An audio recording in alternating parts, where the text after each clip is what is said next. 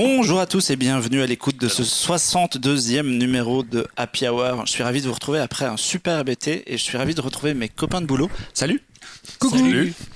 Et je suis d'autant plus ravi d'animer cette émission qu'on reçoit un réalisateur et scénariste, quelqu'un dont j'aime toute la filmographie et dont le dernier film Boîte Noire a reçu le prix du public il y a quelques jours à Angoulême. Ça, c'est la classe. Bonjour Yann Gozlan. Bonsoir. Tu es donc l'auteur de Boîte Noire, un film avec Pierre Ninet, Lou Delage et André Dussolier qui sort en salle le 8 septembre, soit 2-3 jours après la mise en, en, ligne de cette émission. On va beaucoup en parler et puis on va dérouler, un, comme d'habitude, un petit peu quelques petits sujets de pop culture et de séries qu'on a pu voir pendant l'été. Mais on va d'abord parler ben, de, de, Boîte Noire, hein, c'est le sujet. Est-ce que tu peux pitcher le film aux gens qui nous écoutent et qui, ont, qui découvrent le, ce, ce dont le sujet? Oui, bien sûr. Alors, le, le, film en fait démarre sur euh, le crash euh, d'un avion, un des appareils les plus sophistiqués du marché, l'Atrion 800, qui se crache dans les Alpes. Euh, et du coup, le, le, BEA, qui est le Bureau d'enquête analyse, qui est l'autorité compétente en charge des accidents d'avion, est appelé à la rescousse pour déterminer les causes du crash. erreur de pilotage, défaillance technique, acte terroriste. C'est l'inconnu total. Et c'est dans un climat de, tension euh, médiatique très très forte que Mathieu Vasseur, un des enquêteurs du, BEA, ce qui est interprété par euh, Pierre Ninet, va se retrouver euh, parachuté sur cette affaire du jour au lendemain. et cette, enquête va, très vite tourner à, l'obsession chez lui. Voilà les prémices du film. Et là, les gens découvriront la, la, la suite en salle. Euh, on a tous vu le film au, autour de cette table. Euh, je crois qu'on peut dire, tous dire qu'on l'a aimé. Oui, ouais. absolument. Tout à fait. Euh, sans langue de bois. Bah, c'est important de préciser, on l'a tous vraiment trouvé ça. C'est vraiment cool. Moi, euh, alors, on a évidemment même si j'apporte des bières, et des il nous a filé un chèque. Okay. Ça ne se voit pas. Allez. on, a, on a évidemment mille questions à te poser et moi, la, la première qui m'est venue en, en préparant, c'était euh, maintenant que tu connais Pierre Ninet, je me suis demandé si tu as écrit en pensant à lui. Est-ce que le rôle était pour lui euh, dès, en le fait, départ dès le départ, euh, très vite, en tout cas peut-être pas dès le départ, mais très vite, j'ai pensé à lui. Et c'est la première fois que ça m'arrive. Euh, parce que d'habitude, je préfère ne m'interdire de penser à un, un acteur. J'ai l'impression que ça, ça limite euh, ton, ton, champ d'écriture, euh, tu as l'impression de refaire des choses avec des acteurs que tu as vus dans certaines situations, dans d'autres films. Donc jusqu'à présent, je m'étais interdit ça. Mais c'est vrai que c'était quelque chose qui était plus fort que moi. Je, voyais Pierre dans ma tête, c'est lui que j'imaginais dans le, dans le rôle.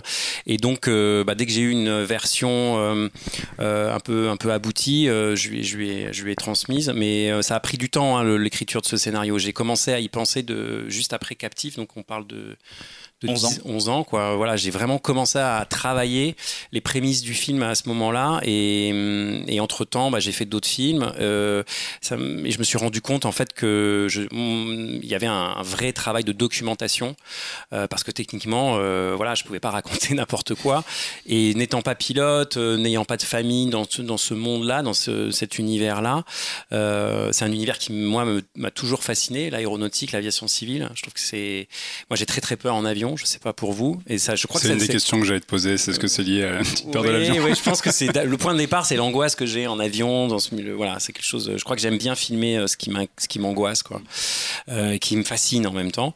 Donc euh, voilà, on avait avec Pierre Linet, on avait déjà travaillé ensemble sur un homme idéal. Euh, moi, j'avais, on avait vraiment envie de retravailler ensemble. donc du coup, euh, oui, pour répondre à ta question, c'était euh, voilà, j'avais vraiment en tête Pierre euh, dès le début. Euh, moi, j'ai une question sur l'impact du réel, parce que je, notamment là, on va arriver aux 20 ans du 11 septembre, etc., oui. des crashs d'avions. Il y avait aussi cette histoire de crash d'avion dans les Alpes. Euh, bah, du coup, là, comme tu nous expliques que ça a pris du temps pendant l'écriture. Ouais, avec German Wings. Hein, ouais, quel, quel, regard tu as là-dessus, puisque c'est aussi une histoire d'un pilote qui décide de, de, crasher son avion? Oui, oui. Euh, bah, ça, je me suis, évidemment, il y a, le film fait référence, évidemment, à ces, à ces, à ces différents crashs. J'avoue que j'ai une fascination un peu morbide par rapport au, au crash quelque chose de, de, moi qui me fascine. Euh, J'avais été extrêmement marqué, euh, je me souviens en 2001 et, et, des années plus tard, où on a entendu les, les gens qui ont appelé leur famille, leurs proches, euh, tu, tu, sais, les, les, les, appels téléphoniques. Hein, Dans les vols, le quatrième avion. Ouais, ouais c'est effray... enfin, c'est horrible et c'est tragique et c'est très très très éprouvant. Euh, donc c'est quelque chose que j'avais aussi en tête parce que je, je voulais pas que le film soit simplement euh, une plongée dans un univers technique hein, qui me fascine, mais aussi qui a un enjeu enjeux un peu humains.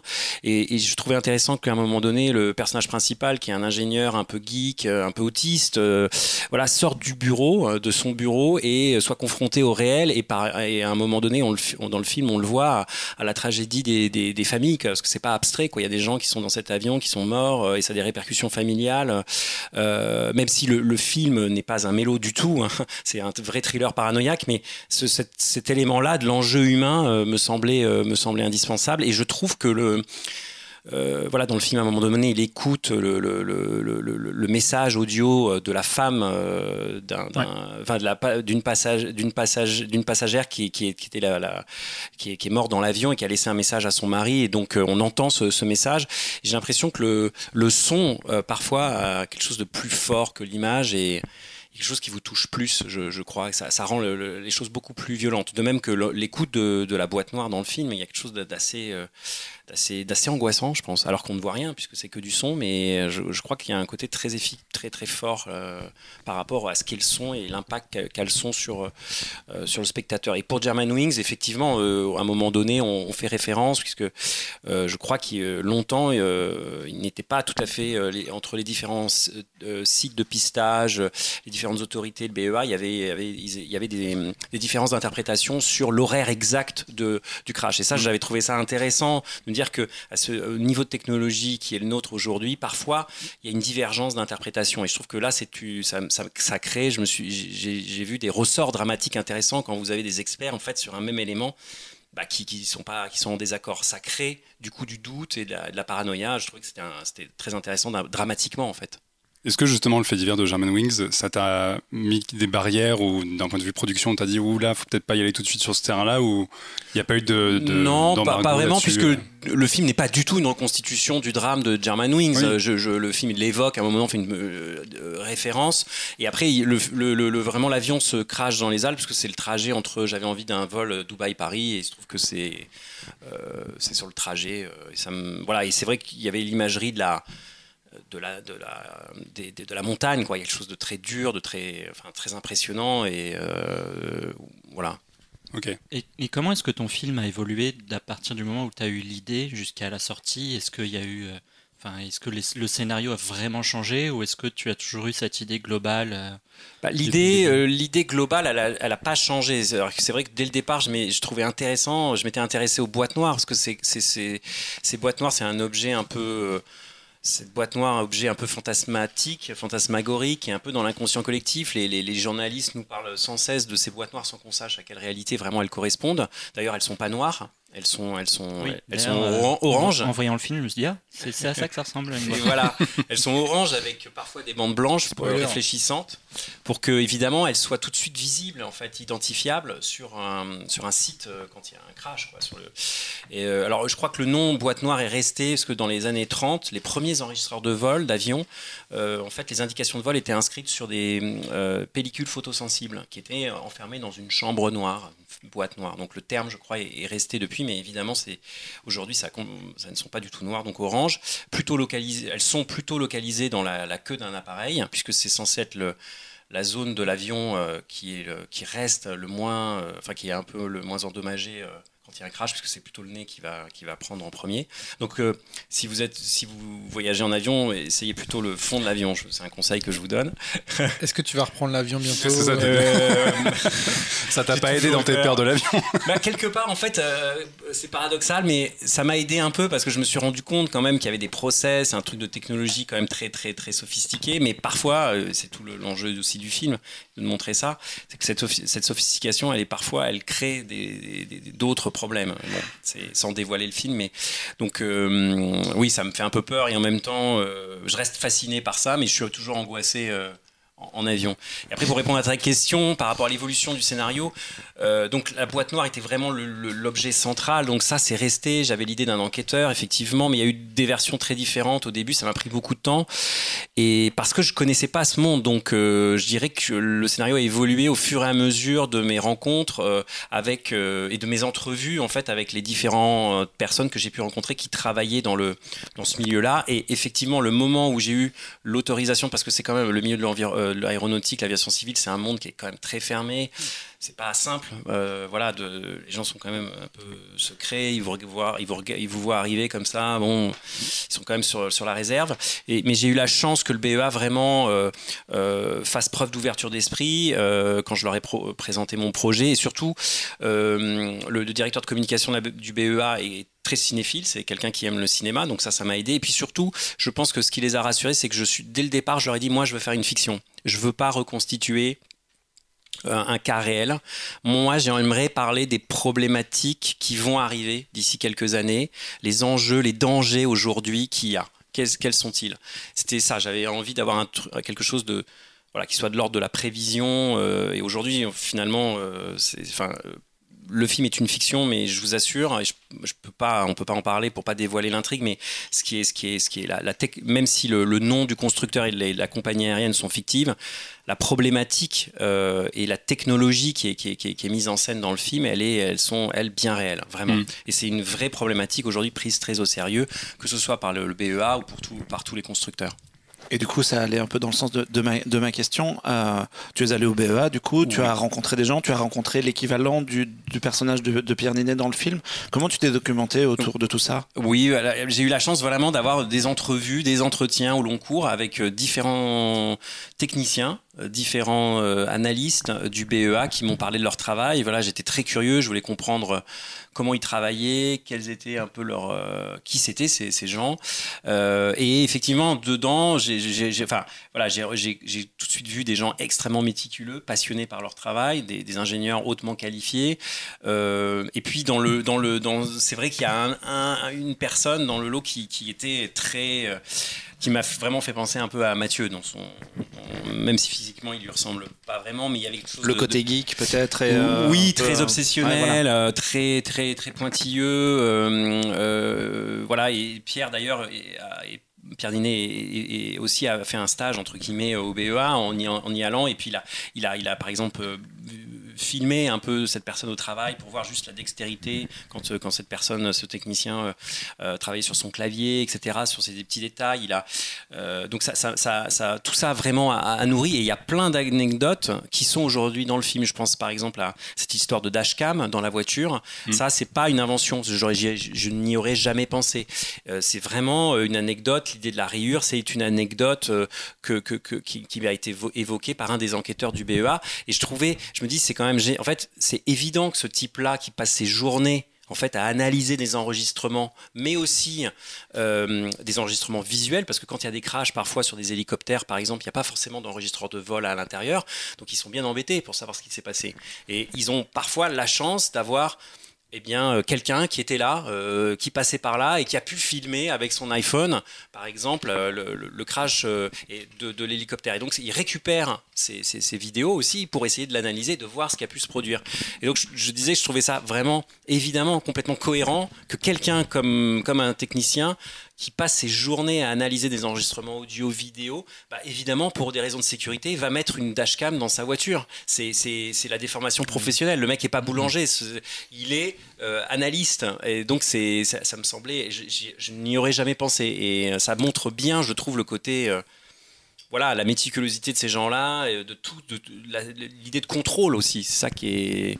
Et, est-ce que du coup, tu as, rencontré aussi euh, cet équivalent de, parce que dans, dans, le film, Pierre Nina, il a presque, on va dire, l'oreille parfaite. Mhm. il entend euh, le petit bruit du, câble jack qui est branché à côté à la, au mec qui tape, euh, qui tape sa jambe. Est-ce que est-ce que tu as, as, pu aussi rencontrer ce genre de personnes qui vont te dire ah oui là il y a une différence de euh, j'en sais 50 MHz 50 MHz sur tel ou tel truc. Bah, justement, ce, ce technicien qui, m'a, qui était un peu le modèle pour, euh, pour Pierre, euh, oui, il y avait, c'était un peu de cet ordre-là, euh, vraiment. et je pense que c'est pas, alors, c'est pas forcément l'oreille d'or, voilà, comme on peut l'entendre, mais c'est des gens qui sont tellement méticuleux, qui prennent le, enfin, très précis, très obsessionnels que finalement, c'est quelque chose qui se, qui se travaille, je pense. et puis, c'est ce qui m'a, ce qui m'a frappé, c'est qu'ils utilisent des logiciels comme Samplitude ou Isotope RX. Pour les connaisseurs, c'est des logiciels qu'on utilise nous dans le cinéma en mm. montage son. Donc euh, c'était marrant, quoi. ils utilisaient les mêmes, les mêmes logiciels pour analyser ces, sons, parce que souvent, le, il faut le préciser, euh, euh, l'enregistrement que vous, vous sortez d'une carte mémoire d'une boîte noire, il est souvent de très mauvaise qualité parce que l'environnement sonore d'un cockpit, c'est très bruyant. Vous avez le bruit du moteur, le bruit de la, ventile.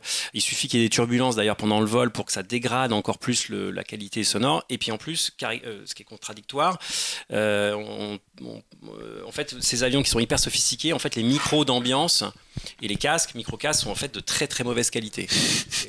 il a fallu faire des coupes dans le budget. Bah, on se demande pourquoi, et c'est un vrai problème. Donc du coup, on se retrouve avec une, euh, comment dire, un, un, enregistrement sonore euh, souvent de très mauvaise qualité, dégradé, euh, c'est vraiment sale quoi. Donc il y a mm. tout un travail à faire pour euh, extraire. Parfois, ils ont du mal, par exemple, à déterminer précisément qui est en train de parler entre le pilote et le cockpit. Quoi. Ça ah vous dire, oui, oui, ils sont, on le voit d'ailleurs dans le film, ça, tout, ça est très, tout ça est vrai. Euh, donc, ils, ils, utilisent, et, c'est tout le danger. Et c'est là aussi, moi, là, je trouve que le ressort dramatique de tout ça m'intéressait, c'est que, évidemment, à force d'utiliser tous ces logiciels-là, à un moment donné, vous triturez tellement le signal euh, que vous pouvez faire dire, c'est ce que dit à un moment donné André Dussolier à, à, à, Pierre Ninet, bah, vous faites dire ce que vous voulez à l'enregistrement. Donc, ce doute là, je le trouvais savoureux et, passionnant parce que en tant que spectateur, vous vous doutez, quoi, euh, vous vous posez des questions. Euh. Mais du coup, il y a un truc qui est hyper intéressant là-dessus. Moi, j'ai l'impression qu'il y a un... Alors, tu vas me dire si c'est tout à fait conscient ou pas tu t'es un peu amusé avec le principe du film de cette personne qui écoute des trucs, qui écoute des choses pour essayer de un peu couper la narration audiovisuelle avec justement des parties qui sont uniquement audio, où tu crées des univers avec ce que le personnage écoute, avec les enregistrements des avions, etc. Et après, de faire un peu l'inverse justement avec la fameuse idée de la dashcam et de faire des passages qui sont purement visuels où justement ils ont plus de son et le, du coup le personnage est quelque part un peu le spectateur essaie constamment de combler euh, soit l'image, soit le son parce qu'il a que un, que un des éléments. Et je voulais savoir justement comment tu avais travaillé ça, notamment toutes les parties purement sonores, parce que j'imagine que tu as dû écrire euh, ces enregistrements comme tu écris le reste du film. Est-ce que ça a exigé une méthode de travail différente? Est-ce que tu as expérimenté longuement pour avoir le truc qui, euh, à l'oreille, sonne parfaitement? Et, euh, voilà, je Alors, dans ta question, il y a plusieurs choses. Il y a L'idée, c'est vrai qu'il y a un, truc théorique qui est l'idée d'avoir un truc fragmenté en mm. fait, et que le, personnage, je me suis rendu compte que le, héros en fait tente de reconstituer à partir de, de, c'est un peu de l'exégèse là, mais euh, c'est-à-dire à partir de choses très fragmentées, mm. fragmentaires, il essaie de reconstituer un ensemble. Ouais. Et donc, euh, quand je me suis dit ça, je me suis dit qu'il fallait que toutes ces séquences d'écoute, en fait, elles soient extrêmement découpées et que j'utilise souvent, parfois, même si c'est avec des courses focales, mais d'être très serré, d'être proche, d'une idée de fragmentation, aller vers le gros plan. Et, et l'idée du plan large, pour moi, était, c'est le big picture, c'est à un moment donné de de voilà de, de, lui il a besoin il veut savoir qu'est-ce qui s'est passé dans le plan d'ensemble d'avoir le et, ce qui est mais il a besoin du coup de recomposer il a besoin de recomposer exactement. Et d'ailleurs le film est construit comme ça puisque le film démarre sur un plan séquence euh, où il y a différents éléments qui vous sont montrés et ensuite on revoit ce, ce, ce, même passage mais de manière fragmentée avec mm. différents euh, points de vue. Donc ça c'était un jeu que j'avais qui, qui, qui m'a du, du, coup donné une piste pour le filmage même et pour le montage aussi euh, avec le monteur euh, Valentin Ferron, euh, on avait vraiment cette idée de voilà de multiplier les les, les, les, les points, enfin les, les, plans, souvent de manière assez serrée au début dans les, dans les systèmes d'écoute pour arriver finalement à ce grand tableau et aussi cette idée de aller avec le, cette idée fragmentaire aller avec l'obsession quoi. C'est-à-dire que quand vous êtes dans le micro détail vous êtes dans le truc obsessionnel vous voyez pas le, plan d'ensemble, et peut-être c'est ça qui lui manque. Et donc, le film, euh, euh, je voulais qu'il n'y ait pas de plan trop, de plans moyens, je voulais vraiment dans le découpage technique aller soit vers des plans très très serrés ou des plans très très larges, justement, et qui aussi, ces plans larges, ramenaient aussi à l'individu euh, seul, seul contre tous, seul face à cet univers, cette industrie, face aux autres, qui est un univers qui l'écrase un peu, toutes ces scènes mmh. sur le tarmac et ou dans le ou dans le, dans, le hangar avec la, carlingue reconstituée, qui, qui était pour moi des scènes vraiment importantes, qui étaient l'ADN pour moi du film. Et euh, l'autre, tu me disais ensuite par rapport au son et à l'image, donc c'est vrai qu'il y a toujours ça, il manque un élément, c'est comme cette chose fragmentée Ouais, cette chose fragmentée, euh, c'est comme s'il manquait effectivement un, élément euh, qui, qui n'est pas là, qui n'est pas visible et qu'on essaye de, de, reconstituer. Après, sur, le, le, sur la, la, dashcam, ça a été vraiment plus un travail de montage mm. euh, qui a été, c'est vrai, un peu fastidieux pour, pour trouver ces là pour le coup c'est vraiment une histoire le bon de rythme déjà, le rythme. là c'est une histoire de rythme Ouais. de montage. Et là euh, Valentin je le trouve euh, très très fort pour ça. Euh, euh, moi j'aurais pu en mettre beaucoup plus. J'espère que c'est pas fastidieux et trop long. Mais j'avoue que s'il y a quelque chose il fallait pas qu'il trouve les parce qu'il va trouver des indices dans ces images et donc il doit absolument c'est très fastidieux pour lui. Il doit se regarder toute la, tout ce qui a été enregistré. Et donc, il fallait rendre ça euh, visuellement attractif, intéressant. Et c'est vraiment une histoire de rythme qui va avec la musique. Donc, ça, ça a été, un, je dirais, plus un travail de. Là, pas tellement au scénario, ça, c'était pas inscrit. Euh, mais c'était plus vraiment un travail de, de, de montage, euh, de montage image quoi. Euh, Pour le pour les enregistrements, ça, ça a été vraiment écrit en amont dans le scénario. Ouais, c'est la question que j'avais posée, si c'était prévu avant le tournage. Ouais, enfin, ça a été vraiment pré- et pour le coup d'ailleurs je, je- l'un des j'ai écrit le scénario vraiment avec Simon Mouterou et Nicolas Bouvet-Levrard et Nicolas et monteur son c'est le monteur son du film donc dès le départ si tu veux dès l'écriture l'idée du son était évidemment euh, présente c'était un, un élément euh, vraiment euh, très très important euh, donc euh, c'était crucial et c'était le point de départ du film, hein, cette boîte noire qui enregistre ses sons. Donc, euh, je, trouvais, je, trouvais, je, me- je- je pense que c'était très important qu'il soit impliqué dès le départ, dès l'écriture. Et est-ce que du coup, sur euh, ce type de film, est-ce qu'il y a un poste justement mixage, montage son beaucoup plus important Est-ce que vous prévoyez plus de temps pour ça? Oui, on a eu, euh, on a eu un, peu plus de temps. Euh, ce qui a été compliqué, c'est que c'est arrivé euh, juste au moment du confinement, du premier confinement. Donc ça a été un travail très fastidieux pour le monteur son parce que lui, il a dû ramener tout son matériel chez lui et je pense que j'ai dû créer des tensions dans son couple puisque sa femme a dû euh, supporter des bruits d'avion dans sa chambre à coucher pendant, pendant à peu près le temps du confinement. Ça a duré euh, deux mois avant qu'ensuite euh, nous allions en salle de mixage où euh, ça a été un travail. euh, alors aussi, je précise pour euh, voilà, j'ai été, je me- on s'est battu aussi financièrement parce que au départ c'était pas possible, mais le film est aussi euh, mixé en Dolby Atmos. Mm. Donc euh, si les gens peuvent, et je crois qu'il y a deux salles en- à Paris, euh, Oui. euh, le Pâté Véplaire et le Pâté Beaugrenelle, si je dis pas de Ouais, bêtises. exactement. Est-ce qu'il y en a d'autres? Je crois pas, je ne suis pas sûr. Mais si, si je, alors j'espère qu'il sortira au moins dans une des deux salles à Paris en Dolby Atmos. Si on a la possibilité de voir le film en Dolby Atmos, c'est vraiment, je pense, pour le coup, une expérience très immersive et très sensorielle. Euh, moi, c'était aussi le but de ce film, hein. Euh, évidemment, de raconter une histoire hein, qui me tenait à cœur, d'être avec ce personnage, euh, voilà, très obsessionnel en quête de vérité. On aura peut-être l'occasion d'en parler sur la thématique de la vérité, de cette recherche de la vérité, mais aussi au, travers du, euh, au-delà du récit, de de- d'offrir au spectateur une expérience vraiment, euh, je l'espère, très immersive et très sensorielle, ce qui est ce qu'offre le cinéma et, le Dolby Atmos. permet ce côté, ce son très enveloppant, cette précision entre la musique, les paroles. Enfin, c'est vrai que vous, gagnez en dynamique et, sans que ça soit un magma sonore.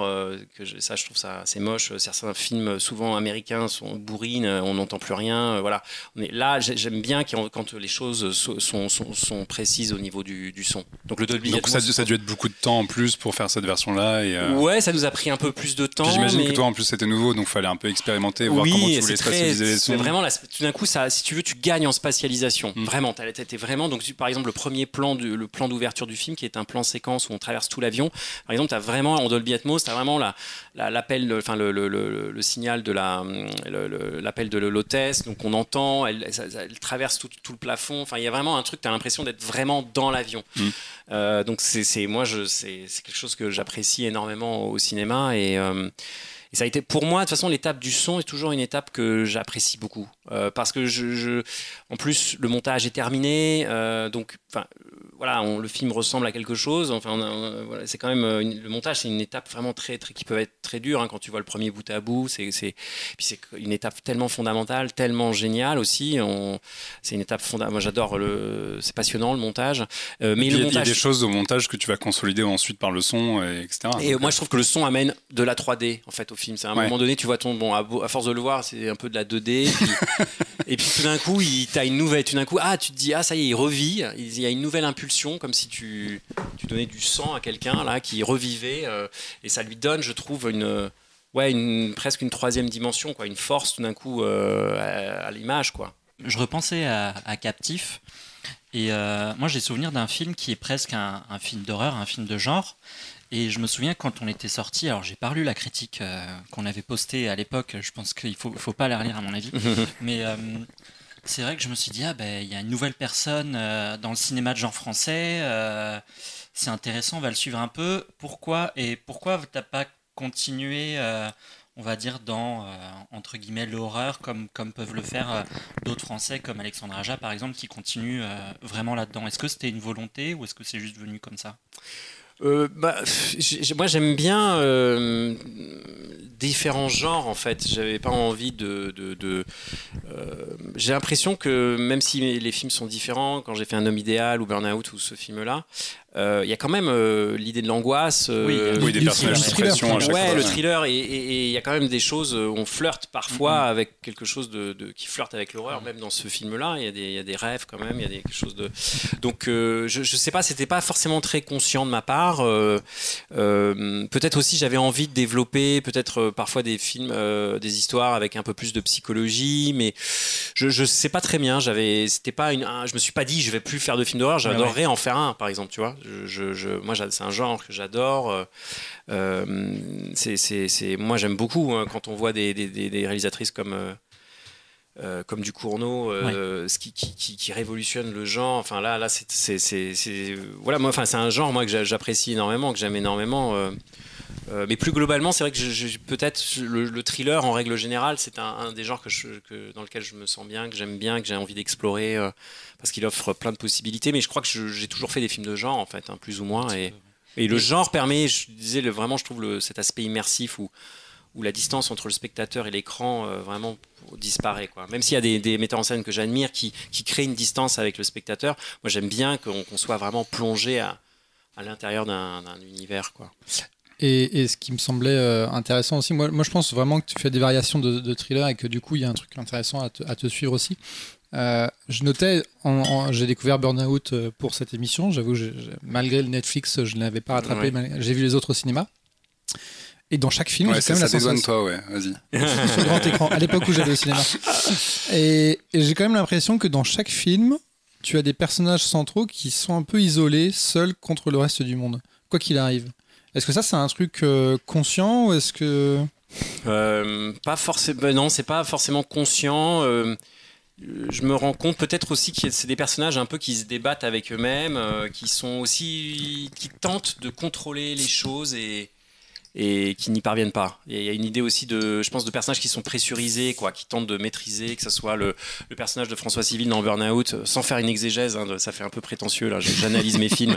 Tu vas, tu me dire que tu, n'aimes pas la moto non plus, non C'est ça? Ah, j'adore la moto. J'adore la moto. Très bien, j'adore la moto. Mais non, mais l'avion, j'adore. Je trouve ça hyper beau. Je trouve ça hyper cinégénique. Sinon, je n'aurais pas filmé ça. Au contraire, c'est-à-dire que je suis fasciné, mais ça m'angoisse parce que aussi c'est la perte de contrôle, c'est le fait de pas je perds le contrôle là. Je suis à l'intérieur d'un avion, s'il arrive quoi que ce soit, je peux rien faire. C'est peut-être ça qui me qui, m'angoisse. Alors, mais, mais par contre, à filmer, c'est, moi je trouve ça magnifique. Je trouve ça magnifique. Les avions, c'est beau, c'est extrêmement cinégétique, comme la moto. La moto, c'est quelque chose de racé, c'est hyper élégant. Moi, j'ai pris un, plaisir dingue à filmer. Quoi. C'est, je crois que je suis fasciné par la machine, ça me plaît bien. Et, et pour répondre à ta question, je crois que c'est des, des personnages qui tentent vraiment de contrôler les choses, de les maîtriser, que ça soit euh, euh, Pierre euh, dans un homme idéal qui tentait de comme ça de, de, garder de garder, son mensonge se garder son mensonge voilà et tenter de, garder de contrôler tout ça et, puis au, que ce soit François Civil sur sa bécane qui tentait de d'allier sa vie de famille, ses, ses, ses, go fast et de mener aussi sa carrière sportive. Et puis jusqu'au moment où c'est le burn-out, où c'est le où il craque quoi. Et c'est je crois que c'est aussi la même chose un peu dans, dans Boîte Noire, où on a un personnage comme ça dans le contrôle qui, qui finit par, euh, par perdre pied. D'ailleurs, ça m'intéressait qu'on se dise, ce mec, bah, en fait, il est, il est, complètement dingue, en fait. Il se trompe, il lui-même est un complotiste, peut-être. et, ils peuvent se tromper. Ça qui est intéressant, c'est que tu fais des personnages qui peuvent se tromper. François Civil, il perd une partie de ce qu'il veut. Exactement. Euh, Exactement. Ouais, ouais, Pour moi, le film n'avait d'intérêt que si, si, enfin voilà, moi il y avait cette fin-là. Je sais qu'elle a, enfin euh, les gens comprenaient pas forcément tous, ne comprenaient. Mais moi, j'aime cette fin. Je dis tiens, je trouve que ça donnait du sens au film. Et oui, il perd quelque chose quoi dans cette dans, dans cette histoire. Il y a un prix à payer. Et c'est vrai que là, dans la dans boîte noire, il y a cette idée de quête de vérité, de ténacité, mais c'est pas le proche chevalier blanc qui va révéler la vérité et défendre la veuve et l'orphelin. C'est plus complexe que ça. Il y a plus des zones grises. C'est pas tout blanc, tout noir. Et en voulant la vérité, ce qui est très noble, bah, on peut commettre, il commet des actions qui sont parfois quand même euh, très limites hein, dans le film. notamment par rapport à son épouse, sans, en dire plus. Et puis lui-même, il va, il va, voilà, il va être vraiment pressurisé et, et puis franchir la ligne jaune, quoi. Enfin. Et nous, et nous, on se fait avoir avec lui parce que euh, moi j'ai vu le film il y a un petit moment déjà, mais je me, je me rappelle avoir, avoir douté du personnage. J'ai trouvé ça vachement intéressant dans, dans, dans, son, dans la manière dont, dont il est. Euh, je me suis demandé, est-ce qu'il est parano? Est-ce qu'il parce que souvent finalement ces personnages-là, on les prend comme des héros. On se dit bon, il a raison, c'est sûr, c'est le héros du film, il a raison. Et là, il y a quelque chose qui amène le personnage. On se dit peut-être qu'il a tort en fait, et peut-être qu'on est en train de se planter, et peut-être qu'on va nous dire que c'est pas ça qui s'est passé, mais c'est ça. Enfin, je veux, sans, sans, mmh. vouloir dévoiler la fin. Mais du coup, il y a, y a une très grosse écriture aussi autour du personnage, parce qu'on parle vachement d'avion depuis tout à l'heure et de technologie, mais euh, c'est avant tout, c'est aussi un gros film de personnage. Ah oui, c'est d'ailleurs c'est le personnage qui drive, le, qui conduit le récit, puisqu'on est vraiment collé à ses bases en permanence. C'était vraiment euh, pour moi un dispositif euh, de départ, même dans l'écriture. Hein. Il y a très peu de scènes sans lui, et quand il est là, on, on le suit, on, on rentre pas dans une scène euh, avant lui. Donc c'est, vraiment on épouse vraiment son, point de vue. Et du coup, je trouvais ça intéressant d'avoir un comment dire un double mouvement, c'est-à-dire un mouvement où on s'identifie, où on force le spectateur à s'identifier à ce personnage, qui est quand même un personnage. Euh, voilà, je voulais pas non plus quelqu'un de trop sympathique aussi. Hein. le personnage, on sent que c'est un geek. dès, le début, il est même assez détestable. Tu sens que par ses, enfin, détesté, on va pas vraiment, mais oui, un, imparfait, disons. Imparfait, imparfait. Imparfait, oui, tout à fait. Un petit problème de sociabilité. Bah, euh, un gros problème, même, on peut dire. un gros problème de, de, oui, de, sociabilité, on peut le dire, oui, oui, complètement un peu autiste. Et aussi qui, est, euh, en, voilà, qui a l'impression de ne pas être jugé à sa juste valeur. Et je trouvais ça intéressant. De, voilà, c'est aussi un film sur le couple. Et, alors que au même moment, quand le film démarre, sa compagne, elle, est en pleine euh, ascension professionnelle, alors que lui, à cause de ses problèmes relationnels, bah, il n'est pas sur l'affaire au début. Donc euh, effectivement, ça j'aimais bien de, prendre quand le film démarre, d'avoir un couple qui est déséquilibré dès le départ. Et, euh, c'est voilà, c'est un personnage qui est, voilà, qui est ambivalent, qui est ambigu. Je voulais pas en faire un pro chevalier comme je le disais. Et qui a des failles. Il a des, en plus il est quand même dans sa bulle et il a des, il, a, il souffre euh, victime d'acouphènes, ce qui, ce, qui, ce qui complique son rapport au réel, au monde extérieur aussi, qui peut être hostile, qui lui en tout cas le perçoit de manière hostile. Donc tout ça me permettait d'aller de, vers cette dimension de, parano et de même que le spectateur soit très suspicieux quoi, à l'égard de, de, ce personnage. Et ça, je trouvais ça du coup intéressant. Et je voulais globalement qu'on doute de tous les personnages dans le film, quoi, qu'on se demande, mais est-ce qu'ils font partie d'un complot? Est-ce que... C'est vrai, vrai qu'il y a plusieurs moments, je me disais, ah, euh, elle, elle, est méchante. C'est ah, le colonel Moutard dans la cuisine. Ah, à un moment donné, est suspecté euh, d'avoir fait un truc ah, bizarre. C'est lui euh, qui a fait ça. Ouais, en fait, ouais. c'est un peu le bureau des légendes. Ah bah c'est un beau compliment parce que c'est le bureau des légendes, c'est quand même une des meilleures séries, c'est la classe. Que, est-ce que, est-ce que, est-ce que tu t'es inspiré de, de est-ce que tu as eu des inspirations? C'est vrai qu'il y a souvent des metteurs en scène qui, dit, qui, va, qui vont dire à leurs acteurs euh, va voir euh, tout un tas de films, euh, lis ces bouquins. Regarde tous les films sur des crashs d'avion. Est-ce que est-ce que tu as eu des inspirations, que ce soit même ouais, des, films sur les crashs d'avion ou même. C'est vrai qu'on. Bon, dans, bon c'est, c'est aussi la promo qui, fait, qui fait mhm. ça, mais il y a eu beau, pas mal de comparaisons avec Le Chant du Loup. Oui, oui. Ouais, sur l'oreille. Sur l'oreille même si en fait, on se rend compte qu'au bout de 15 minutes, ça va complètement à côté, mais est-ce que tu as eu des inspirations un petit peu à droite à gauche là-dessus est-ce que tu t'es dit merde quand t'as vu le chant du loup Oui, je me suis dit ça, mais je l'ai pas vu en fait. Je me suis interdit de le voir. D'accord. Pas parce Pour pas être influencé. Ouais, comme je savais que c'était des acousticiens et tout ça. Euh, tu, tu, venais de travailler avec le comédien, donc. Ouais. non, non, je voulais surtout, je voulais pas être du tout, euh, voilà, avoir des influences. Euh, donc je, me suis interdit de le voir. Et après sur les références, moi, j'ai été bizarrement, en fait, c'était vraiment le milieu. J'étais obsédé par, bah par ce monde-là. Et j'étais persuadé que c'était ça qui allait donner une identité au film, quoi. Et parce que moi, en tant que spectateur, j'adore les films qui vous prennent par la main et qui vous plongent dans un univers méconnu. Vous découvrez les coulisses euh, et les codes. Voilà. Et ça, c'était vraiment mon envie première. Euh, euh, et je trouve ça fascinant de découvrir un monde, etc. Et puis il y avait l'idée de montrer un couple euh, qui est pas qui est pas montré au travers d'un truc sentimental ou romantique. Ça, ça me plaisait et de le montrer à travers des couples que je vois. Moi, par exemple, j'ai pas fait une grande école, mais j'étais à Dauphine, de l'économie, donc j'ai gardé les contacts. Je vois, ces, vous voyez, ces, jeunes qui sortent d'école, qui sont ultra diplômés, qui naviguent dans des milieux ultra compétitifs, euh, qui se sont rencontrés à l'école et qui se sont construits aussi sur une alliance en fait de d'ascension professionnelle. Et, c'est il y a un côté requin chez eux, il y a un côté winner, il y a un côté toi. Et ça, je voulais le montrer dans ce couple qui est relativement jeune, qui ont, ils ont une trentaine d'années, mais de montrer ça chez cette femme qui, pour moi, en plus, c'est intéressant que ce soit elle qui porte la culotte, qui soit, euh, euh si vous voulez, le personnage qui est beaucoup plus à l'aise dans ses baskets et qui, qui, domine le couple. Et lui, je trouvais ça intéressant aussi qu'il soit en situation de fragilité et qu'il se sente un peu, euh, oui, inférieur par rapport à, à son épouse. Et je voulais qu'elle soit belle aussi. C'est important que ce, personnage féminin, elle a un côté un peu Hitchcockien. Je voulais qu'elle, dans son allure, qu'on soit parce qu'il fallait qu'on doute d'elle, qu'elle soit mystérieuse, euh, brillante. Euh, et j'avais envie que, le, que, que, le personnage qu'interprète Pierre, à un moment donné, se dise voilà, cette femme est trop, trop intelligente, trop belle pour moi. elle m'échappe.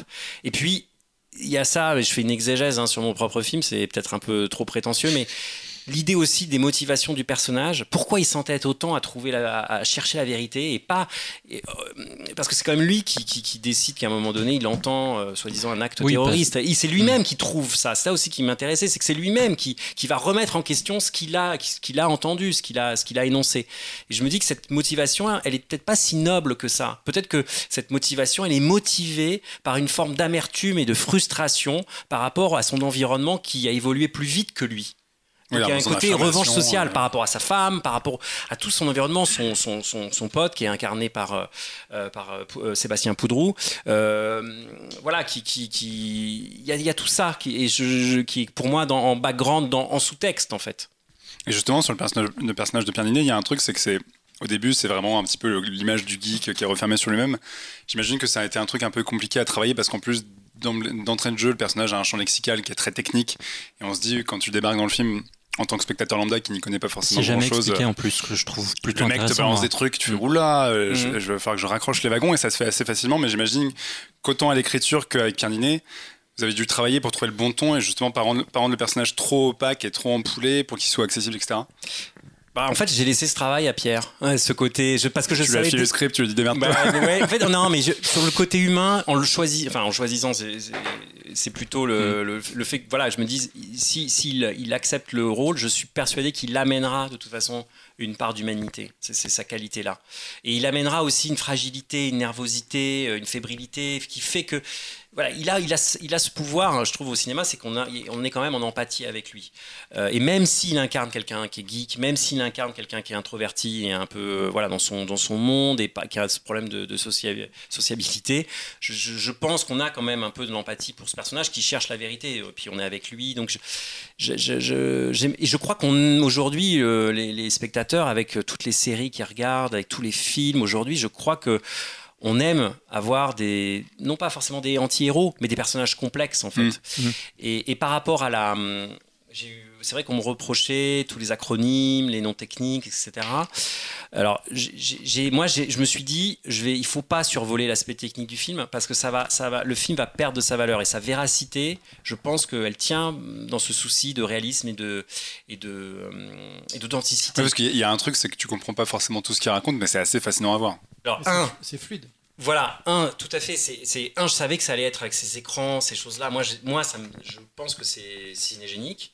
Et deux, à partir du moment, et ça me faisait penser à Wall Street que j'avais découvert quand j'avais 12 ans, moi je mm. connaissais rien à la finance, euh, on parle, voilà, il parle de choses très techniques, mais dans Wall Street, l'enjeu, il n'est pas là le, dans Wall Street, l'enjeu, il est, il est vraiment humain. C'est, c'est, c'est dans toutes les scènes, même si tu ne comprends pas toute la technicité des, des mots qui sont, euh, euh, qui sont échangés, c'est l'enjeu humain et les conflits qu'il y a entre les, personnages et les rapports, voilà, euh, qui, qui, parlent à tout le monde. Là, c'était un peu la même chose. Donc, je m'étais dit, je, je, je, je pense que, au contraire, je, c'est pas grave si le film, à un moment donné, va plus vite que le spectateur, quoi. Et, et, et quand il y a énormément de films, des films brillantissimi euh, euh, je pense au film de David Fincher sur, euh, sur le créateur de Facebook. Mm. je veux dire, regardez le film, la, complexité des, de la vitesse avec laquelle les personnages parlent. Dès la première scène, dès la première scène, on est complètement. Et donc aujourd'hui, je crois que on a, on a ça, on l'a complètement emmagasiné. Quoi. Si on est avec un, si on comprend l'enjeu humain qu'il y a derrière les scènes, là, pour moi, les, les termes aussi techniques soient-ils employés sont secondaires. Donc il n'y a, pas eu de moment au tournage où il y a un dialogue qui est sorti et vous vous êtes dit oula celui-là il sonne pas bien. on avait parfois, euh, on se demandait est-ce qu'on ça va un peu le truc, euh. mais moi j'ai tenu à être le plus le plus authentique possible sur l'aspect euh, et au montage. Parfois j'ai dû peut-être retirer deux trois répliques qui me semblaient peut-être un peu opaques, mais mais mm, je, je, je, crois et je crois vraiment ce qui m'a fait plaisir en montrant le film, je crois que les, les, les gens sont pas du tout paumés quoi mm. et ils comprennent parfaitement. Non, on, comprend assez rapidement. Après, je pense qu'il y a aussi, enfin moi, j'ai trouvé que Pierre Ninet dans le film était juste hallucinant, quoi. Il est vraiment, euh, vraiment très très bon. Euh, je me demandais si, bon, là, tu commences quand même à faire ton, ton, petit bonhomme de chemin et à commencer à être assez reconnu euh, finalement. Est-ce que tu as un projet qui est un peu une arlésienne où tu te dis j'ai ce projet-là, mais c'est complètement fou, ça va me coûter beaucoup d'argent. Et euh, je veux, mais je le ferai euh, quand j'aurai euh, quand j'aurai fait plein de films. ouais. J'ai quelque chose, oui, oui, mais je préfère pas en parler. Oui, bah, ça porte malheur d'en parler, évidemment. Moi, j'avais une, une, question en parlant d'Arlésienne. Oui. mais je, je, vais faire un tout petit micro. Enfin, on va essayer de pas trop spoiler, mais tu as travaillé plusieurs fois avec Olivier Abourdin. Oui, j'adore ce comédien. Alors, tu adores ce comédien, mais du coup, ma question, c'est Enfin, il n'arrive pas à la fin des films à chaque fois. Oui. Euh, pourquoi lui en particulier C'est le Sean Bean français. Eh ben, je sais pas. Il a, moi, je trouve, j'avais besoin d'un personnage qui soit, parce que c'est un personnage qui disparaît assez vite dans le film, et pourtant on parle tout le temps de ce personnage. Donc il, il, fallait, il fallait que il y ait une présence fantomatique de ce personnage euh, dans le récit. Euh, et c'est un personnage assez mystérieux. Je sais pas. Je, je, je, je l'imaginais bien dans ce rôle. Je trouve qu'il il pouvait amener quelque chose d'opaque, de mystérieux. Euh, ça s'est fait de manière très intuitive. Est-ce que la prochaine fois, tu le garderas jusqu'à la fin peut-être Ah, peut-être, oui. il joue toujours un peu la figure paternelle du, du héros. C'est vrai, c'est vrai. Même dans Burnout. Oui, même dans Burnout. flippant quand même. Même dans Burnout, euh, moi, il y a beaucoup d'empathie envers oui, lui. Oui, euh. tout à fait, oui, oui. Il est très paternel, en fait, avec le personnage de François Civil. Et c'est vrai que j'avais envie de voilà, d'essayer de, d'amener une petite ambiguïté dans Burnout sur le personnage du méchant, qui soit pas juste un méchant euh, parmi tant d'autres, mais justement qu'il nous, qu'il a une qu'il ait une part d'humanité euh, et qu'il soit par moments très paternel avec le personnage de François Civil. Mais c'est moi, c'est un personnage, je sais pas, je le trouve, je suis toujours très très fan d'Olivier Bourdin en tant que spectateur. Euh, je trouve que c'est un personnage, on l'a vu dans plein de films, il, est très caméléon. C'est voilà, ces acteurs qui ont qui voilà qui, qui, composent des seconds rôles euh, géniaux. dans le film de, Paul Verhoeven, il joue dans Benetta, je le trouve encore une fois remarquable. donc j'aimerais bien retravailler avec lui, et, et qu'il reste peut-être jusqu'à la fin du film. Merci. Et moi, j'ai une question justement par rapport à ta carrière. Donc, on l'a dit, tu as, fait quatre films. Et c'est des films qui, mine de rien, à chaque fois montent un peu plus en ampleur. Alors, déjà en casting, etc. Mais j'imagine que c'est plus compliqué de filmer des histoires d'avion que des, que des histoires de moto, que des histoires de mecs dans sa villa qui essaient de cacher un, secret d'écrivain.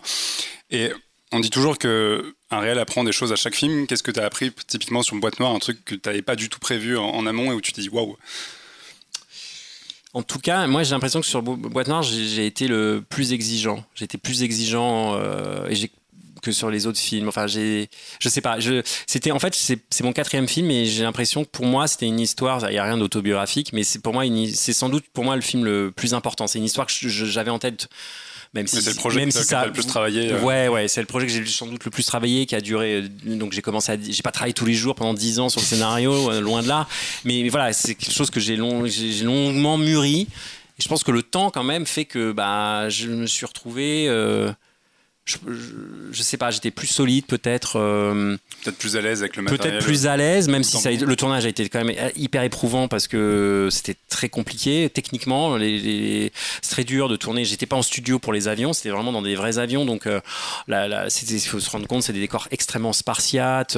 Euh, ça peut paraître idiot, mais juste avoir accès à l'avion c'est déjà un cauchemar à, cause de toutes les règles de sécurité, à cause du, malheureusement du terrorisme qui rend euh, tout très compliqué. Oui, t'as pas le droit de tout montrer, j'imagine, dans l'avion. Oui, et puis, euh, et puis surtout juste l'accès. Hein. C'est-à-dire qu'on est fouillé, on est checké, faut, ça, ça prend un temps euh, invraisemblable. Ça prend trois heures en fait, puisqu'il y a, y, a, y a 180 figurants, toute une équipe technique. donc il y a des lourdeurs logistiques qui sont pas mon problème, voilà, mais, voilà, mais qui, qui, qui, qui, ont un impact quand même. Et ça a été, je, toutes les scènes dans l'avion étaient vraiment, d'ailleurs on a commencé par ça, ont été les, plus compliqués, les plus difficiles. Il y en a eu d'autres. Hein, euh. Mais, mais ça, ça a été, ça, ça pas été simple, effectivement. Et puis il fait une chaleur. En plus, on pouvait pas utiliser la clim, donc il faisait une chaleur dans cet avion invraisemblable. C'était un truc très très physique. Je m'en souviens, c'était très très compliqué. Donc il y a un côté dans ce film-là assez logistique où, où, tous les décors, même au Bourget, avoir accès au tarmac, tout était très très compliqué parce que c'est ouais là-dessus. Je, je, et à un moment donné, je me disais, bah, il y avait un peu une pression parfois pour me dire bah non mais change de décor trouve mettons-le ailleurs. Et à un moment donné je m'énervais je, leur disais mais euh, bon à ce moment-là on c'est on est sûr de cette histoire d'avion. les producteurs qui t'ont dit on peut on peut le faire dans un train ou euh? non mais c'était ça ça devenait un peu et donc là-dessus euh, je pense j'ai eu raison de me battre et de, de, faire en sorte que voilà parce que le film pour moi je voulais pas que ça soit un film de bureau quoi avec un mec qui écoute un truc dans un dans un labo phonique. C'était c'est une partie seulement du film. Moi j'avais un, un, envie qu'à un moment donné le film s'ouvre et qu'il y ait quelque chose de spectaculaire. Enfin, évidemment, c'est pas, euh, on n'est pas peut-être dans des films euh, américains, mais spectaculaire quand même. On sort, on va sur le tarmac, on filme le Bourget, on est dans cette carlingue qui est hyper impressionnante euh, dans cet avion. Donc il y avait un moment donné où on va dans quelque chose qui, voilà, qui, est un peu plus fascinante et qui est pour moi le, du cinéma, comme cette scène où il tente de, déterminer ce qui a pu se passer, où il se projette littéralement dans le vol, par exemple. Quand il est dans le hangar avec les. Les, les, les, les, Avec l'emplacement au sol. Ouais. L'emplacement au sol des sièges. Sur cette scène, je me, je me, posais la question est-ce qu'il y a un cut ou est-ce que euh, vous avez mis les décors euh, pendant qu'il avait les yeux fermés et que tu mets un replan Michel Gondry. C'était là, il y a un effet euh, de, de, raccord de deux plans, d'ailleurs, qui a été pas simple. Il fallait, il fallait, s'il veut reproduire, il fallait euh, le même hauteur, le, même, le même, mouvement, le même. Donc avec, ça nous a pris euh, là aussi, euh, ça a été une journée très compliquée et ce plan-là, c'est très fastidieux à faire en fait. Il fallait qu'il ne bouge pas, ça a été, ouais. Et c'était très important. À l'écran, c'est simple. Ah, ça marche. Ça paraît simple, mais tant mieux. Mais il faut que ça soit. Il faut pas qu'on. Moi, je pense qu'il faut jamais voir les trucs. Ouais. Il faut pas voir les trucs. Enfin, oui, il faut pas voir l'effort au cinéma. C'est. Je crois pas. Il faut, faut que ça paraisse fluide. Enfin, en tout cas, moi, j'adore le classicisme au cinéma. Je sais que c'est peut-être pas moderne, mais moi je crois que c'est ces films-là qui vieillissent le plus et, et, j'ai envie que ça soit ouais que ça soit fluide, que ça soit pas euh, trop que ça soit pas visible, que les effets soient pas mhm. tapageurs. Enfin parfois il y a des effets qui, faut, qui, doivent marquer comme ça, mais c'est vrai que j'aime bien quand c'est voilà que c'est un peu que les effets soient un peu visibles. Est-ce que c'est pour ça que on voit pas l'avion de l'extérieur? Moi, j'aimais bien le côté claustro, d'être euh, à l'intérieur. Euh, après, peut-être que je me suis, peut-être, comment dire, contraint dès l'écriture à me dire que j'aurais jamais les moyens de filmer un avion. Mais c'était pas dans l'écriture Jamais, ça n'a jamais été dans l'écriture. Je me suis posé la question, non, que c'était peut-être une question de budget ou. Euh, non, je trouvais ça plus intéressant de ouais, d'être à l'intérieur et de montrer depuis l'intérieur, euh, voilà, ce plan du début qui, qui montre un peu tout l'avion jusqu'à euh, nous faire découvrir ces, ces, boîtes noires dans la queue de l'avion. C'est pas Airbus ou Boeing qui t'ont dit tu filmes jamais un de nos avions qui se plante. Non, non. Quelle est la suite? Parce qu'on a, on va, on va pas parler de boîte noire pendant très, très longtemps. On va laisser les gens aller le découvrir en salle dans, dans quelques jours. Quelle est la suite pour toi? Là, là, on est dans quelques jours. Le, le film sort quelques jours après la mise en ligne de ce podcast. Oui il va plus t'appartenir, il va appartenir au public. Et c'est bien. Quel, quel, euh... enfin, la libération. Voilà, c'est ce que j'allais dire. Soulagement. Comment, comment, comment tu vis tout ça, la sortie, l'aspect. Sachant que on ne l'a pas dit, mais le film euh, devait sortir il y a un an. Le film a été décalé à cause de, des conditions sanitaires. Il mhm. sort en plein pass sanitaire en plus. Donc, euh, comment tu vis tout ça? Euh, bah, moi, je suis plutôt content que le film euh, vraiment sorte. Euh, on a, là, j'étais dans, un dans un mood plutôt positif. J'étais à Angoulême où j'ai vu des voilà des où j'ai présenté le film. Les salles étaient voilà, il y avait des, spectateurs. Ça parce que ça devenait un peu abstrait. Quoi. On se disait, on fait des films et. C'est la première fois que tu le voyais qu'un grand public? Euh, j'avais fait d'autres projections avant avec du public, mais là en festival avec du monde et tout ça, plusieurs projections, non, c'était vraiment la, la, la, toute première fois. Donc ça, c'était euh, c'était vraiment vraiment vraiment chouette. Donc euh, content euh, que le film en plus ait reçu le prix du public là-bas parce que c'est c'est quand même voilà. Enfin, moi, je pense que quand on fait un film, on je, crois qu'on veut raconter une histoire qui nous est très personnelle, qui est très spécifique. Qui, je pense qu'on fait un film pour soi, mais on a envie secrètement que, évidemment, et d'ailleurs pas secrètement, on a envie que cette histoire qui nous est si personnelle, eh ben, touche le public. Enfin, moi, ça me paraît évidemment. Et de, toute façon, quand vous réalisez un film, vous vous posez des questions sur ce qui vous, voulez faire quelque chose qui vous plaise, mais après, la question du spectateur, elle est, pour moi centrale, évidemment. Est-ce que là, telle information va être comprise? Comment je peux faire pour passer telle information sans que ça soit trop lourd?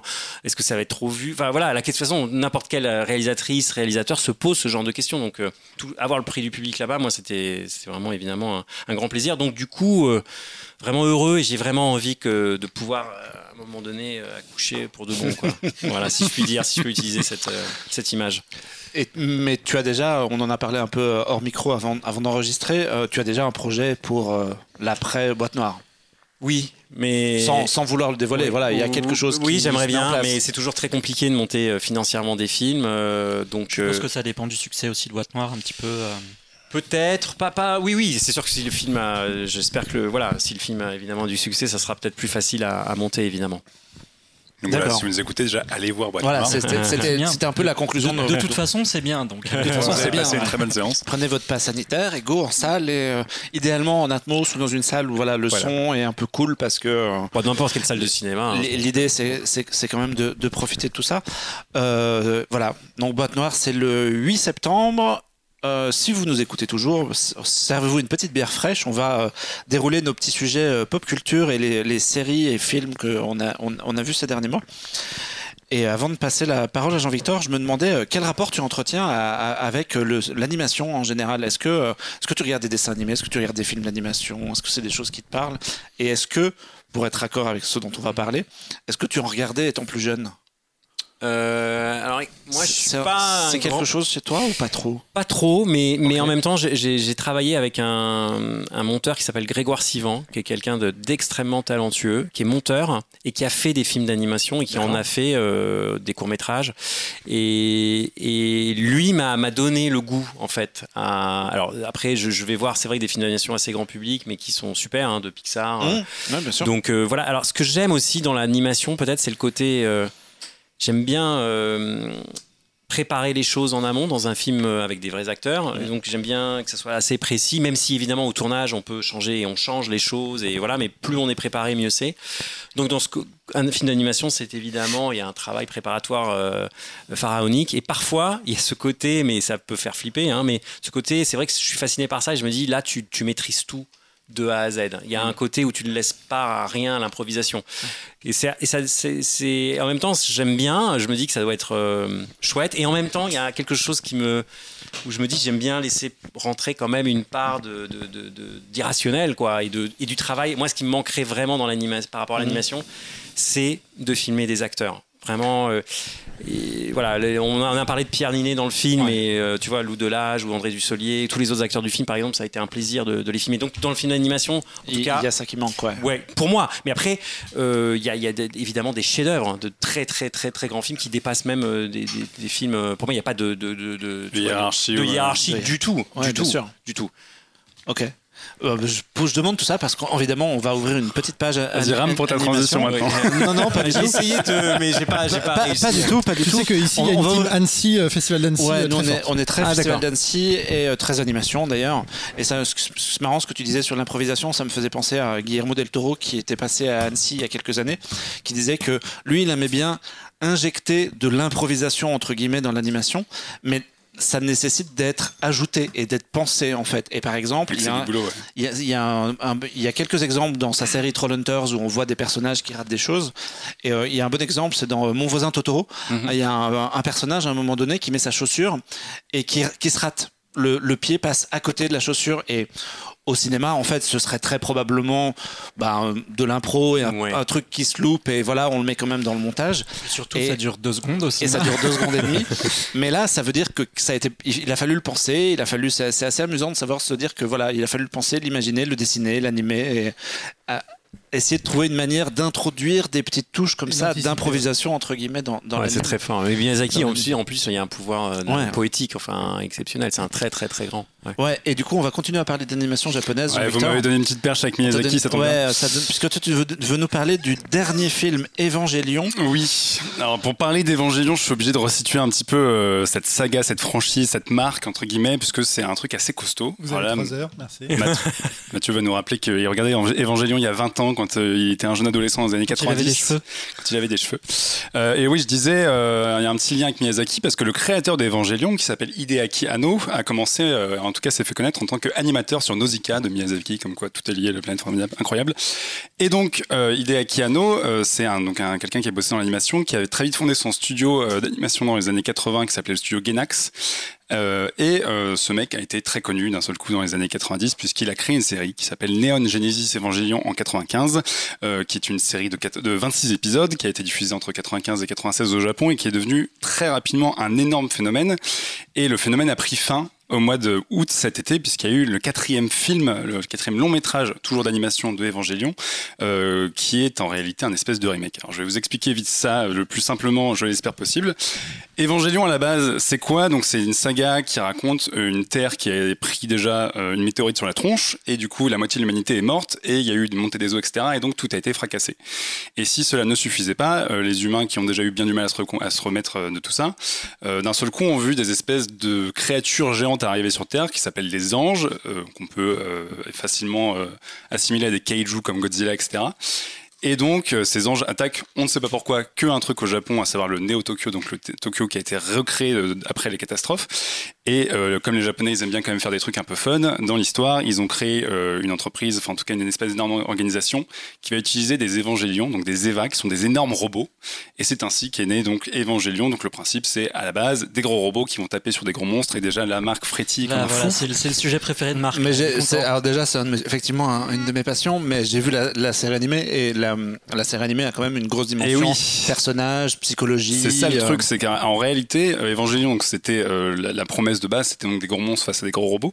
Mais euh, Hideaki Anno, quand il a écrit Evangelion, en fait, il sortait d'une dépression parce qu'il a essayé de se suicider en 91 et euh, il a créé Evangelion en 95 et tout est lié puisque en réalité, euh, Hideaki Anno, il se définissait comme un otaku, donc un geek japonais qui était un peu reclus sur lui-même et qui était passionné de manga, d'animation, etc. Mais c'est un mouvement qu'il détestait. En fait, il avait une espèce d'haine de lui déjà parce qu'il a essayé de se plomber, mais euh, en, en, réalité, il trouvait que c'était des gens qui finissaient forcément à se refermer sur eux-mêmes et que c'était problématique. Et il a conçu Evangelion comme un espèce de piège à geek en se disant je vais faire une promesse hyper sexy, donc des robots qui se tapent contre des monstres, tous les geeks sont super contents. Je vais emballer ça comme un fou avec euh, une direction artistique de malade mental, avec un univers de SF, avec euh, vraiment une DA un petit peu industrielle militaire qui évidemment fait un peu kiffer tous les geeks qui aiment ce genre de choses. Et ça fait penser un peu à Pacific Rim, non? Bah, Pacific Rim et, euh, se revendique complètement d'Evangelion, c'est une des grosses influences et notamment la façon dont sont filmés les, les mechas dans Pacific Rim, la tête comment elle se pose, etc. En fait, Moi, ça m'a fait penser à Evangelion. Enfin, de souvenir des dessins animés que j'avais. Mais il y, a vraiment des plans où, qui sont. On sent qu'il est fan. sont copiés euh, tel quel et il le revendique complètement. Euh, c'est vraiment une influence. Mais ouais, bien sûr. C'est vrai que pour le coup, euh, Evangelion est pas hyper connu chez nous, enfin beaucoup moins qu'ailleurs, notamment en Asie. Canal Plus à l'époque.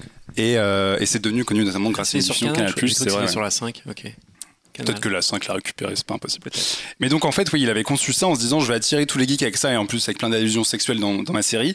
Mais le cœur de Evangelion, effectivement, Marc, tu as bien fait de le dire, c'est que les personnages sont tous dépressifs. Le personnage principal, qui est un adolescent qui s'appelle Shinji Ikari, quand il démarre la série, il a pas vu son père depuis 10 ans et son père, qui est le patron de la boîte qui contrôle les Evangelions, l'appelle et donc lui est tout content de retrouver son père et lui dit bon mon petit pote, maintenant tu vas rentrer dans un robot, tu vas sauver le monde. C'est pas la meilleure retrouvaille euh, avec, ses parents. On se fera pas des câlins ni rien. Non, non, ne faites pas ça chez vous, ne mettez pas vos enfants dans des robots, ça peut mal finir. Euh, et donc, tous les personnages de la série, en fait, ont des véritables traumas. Et euh, la série, à l'époque, a été un véritable choc parce que c'est très violent et parce que ça parle. C'est une des premières fois euh, dans, un, dans un objet culturel japonais qui est devenu vraiment un phénomène là-bas, qu'on parlait ouvertement de dépression, de solitude, de suicide, de, voilà, de, gamins qui ont tout le poids du monde littéralement sur les épaules. Et ça a tout de suite démarqué la saga qui a eu un petit événement un peu bizarre avec ces deux derniers épisodes, puisqu'au moment où ils ont fini la série, le studio n'avait plus une thune. Donc ils ont terminé les épisodes en les faisant de façon complètement minimaliste. C'est des épisodes qui se passent entièrement dans la tête de deux personnages principaux, avec quasiment que des plans fixes et où on, oublie complètement l'espèce de baston euh, robot contre monstre, etc. Même si l'intrigue c'est très très complexifié. et on se passe tout dans la tête des personnages. À l'époque, c'est pas du tout passé. J'ai rien compris moi ce passage. Ah, les deux épisodes finaux, c'est une expérience, faut les voir. À hein. l'écran, ça fonctionne ou Bah, c'est très bizarre, c'est très curieux. Rien compris. La série t'amène le truc progressivement, mais c'est très bizarre. Et D'autant plus que c'est une espèce d'épiphanie pour les personnages qui, avec une fin assez positive, en mode ils trouvent le, salut alors qu'ils sont en train de plonger depuis 26 épisodes. À l'époque, ça n'a pas du tout plu. Et euh, du coup, euh, Hideaki Anno, qui était un peu vénère parce que les, les gens qui l'essayaient d'intéresser de, à leurs conditions, leur dire voilà, il y, a autre chose que les monstres et machin, ils ont pété un câble sur la fin en disant non, mais euh, tu nous fais un peu la morale, c'est pas bien. Donc il s'est énervé et il a fait, on lui a donné les moyens de faire une vraie fin, entre guillemets, qui s'appelait The End of Evangelion, qui était un long métrage d'animation et qui est un des trucs les plus apocalyptiques et nihilistes qui ait jamais existé, puisque la fin, donc dans le film The End of Evangelion, qui refait les deux derniers épisodes mais les réécrit complètement, en gros, c'est l'apocalypse. Et en gros, le personnage foire. Et euh, en fait, il détestait son personnage à tel point qu'il lui a dit bah, il est nul. Et il se plante. Et la fin d'Evangelion, si vous regardez la, fin avec le film, bah, c'est la mort. c'est vraiment, euh, il, foire et c'est l'apocalypse. L'histoire aurait pu s'arrêter là. Mais Hideaki Anno, euh, qui avait quand même créé un, monument, parce que Evangelion, c'est des millions de dollars de merchandising, il y a des boutiques partout au Japon, ça, ça a touché le monde entier, il y a des jeux vidéo, et c'est encore un phénomène. Il y a pas longtemps, il y a une boutique euh, près de Tokyo qui a provoqué des bouchons pendant 4 heures, tellement il y avait de gens qui voulaient aller dans cette boutique. Bref, en 2006, euh, Hideaki Anno, il s'est dit, bon, j'ai ce truc-là, c'est comme si j'avais créé Dragon Ball, etc. Donc, c'est hyper connu, mais c'est une série qui a été faite dans les années 90 avec pas non plus un budget monstrueux. C'était en plus en format carré, etc. Il s'est dit, je vais peut-être refaire Evangelion. Et donc, il a lancé le projet qui s'appelle The Rebuild of Evangelion, où il avait annoncé d'entrée de jeu quatre films. Et il s'est dit, je vais refaire Evangelion, mais peut-être pas entièrement. Et donc, il a refondé un studio d'animation qui s'appelait le studio Kara. Il a repris certains de ses collaborateurs, notamment ses co-réalisateurs, tous les gens qui étaient en charge de la direction artistique, de design des robots, etc. Et en 2007, ils ont fait le premier film, euh, qui est en réalité un remake quasiment littéral des six premiers épisodes de la série, donc les affrontements contre les trois premiers anges. Et euh, en fait, ils se sont fait un peu la main, c'est-à-dire qu'ils ont repris les storyboards de l'époque, ils ont foutu ça en 16-9, alors qu'à l'époque c'était en carré. Euh, le troisième ange, ils n'étaient pas contents du combat qu'ils avaient pu faire à l'époque, mais là, avec les possibilités du numérique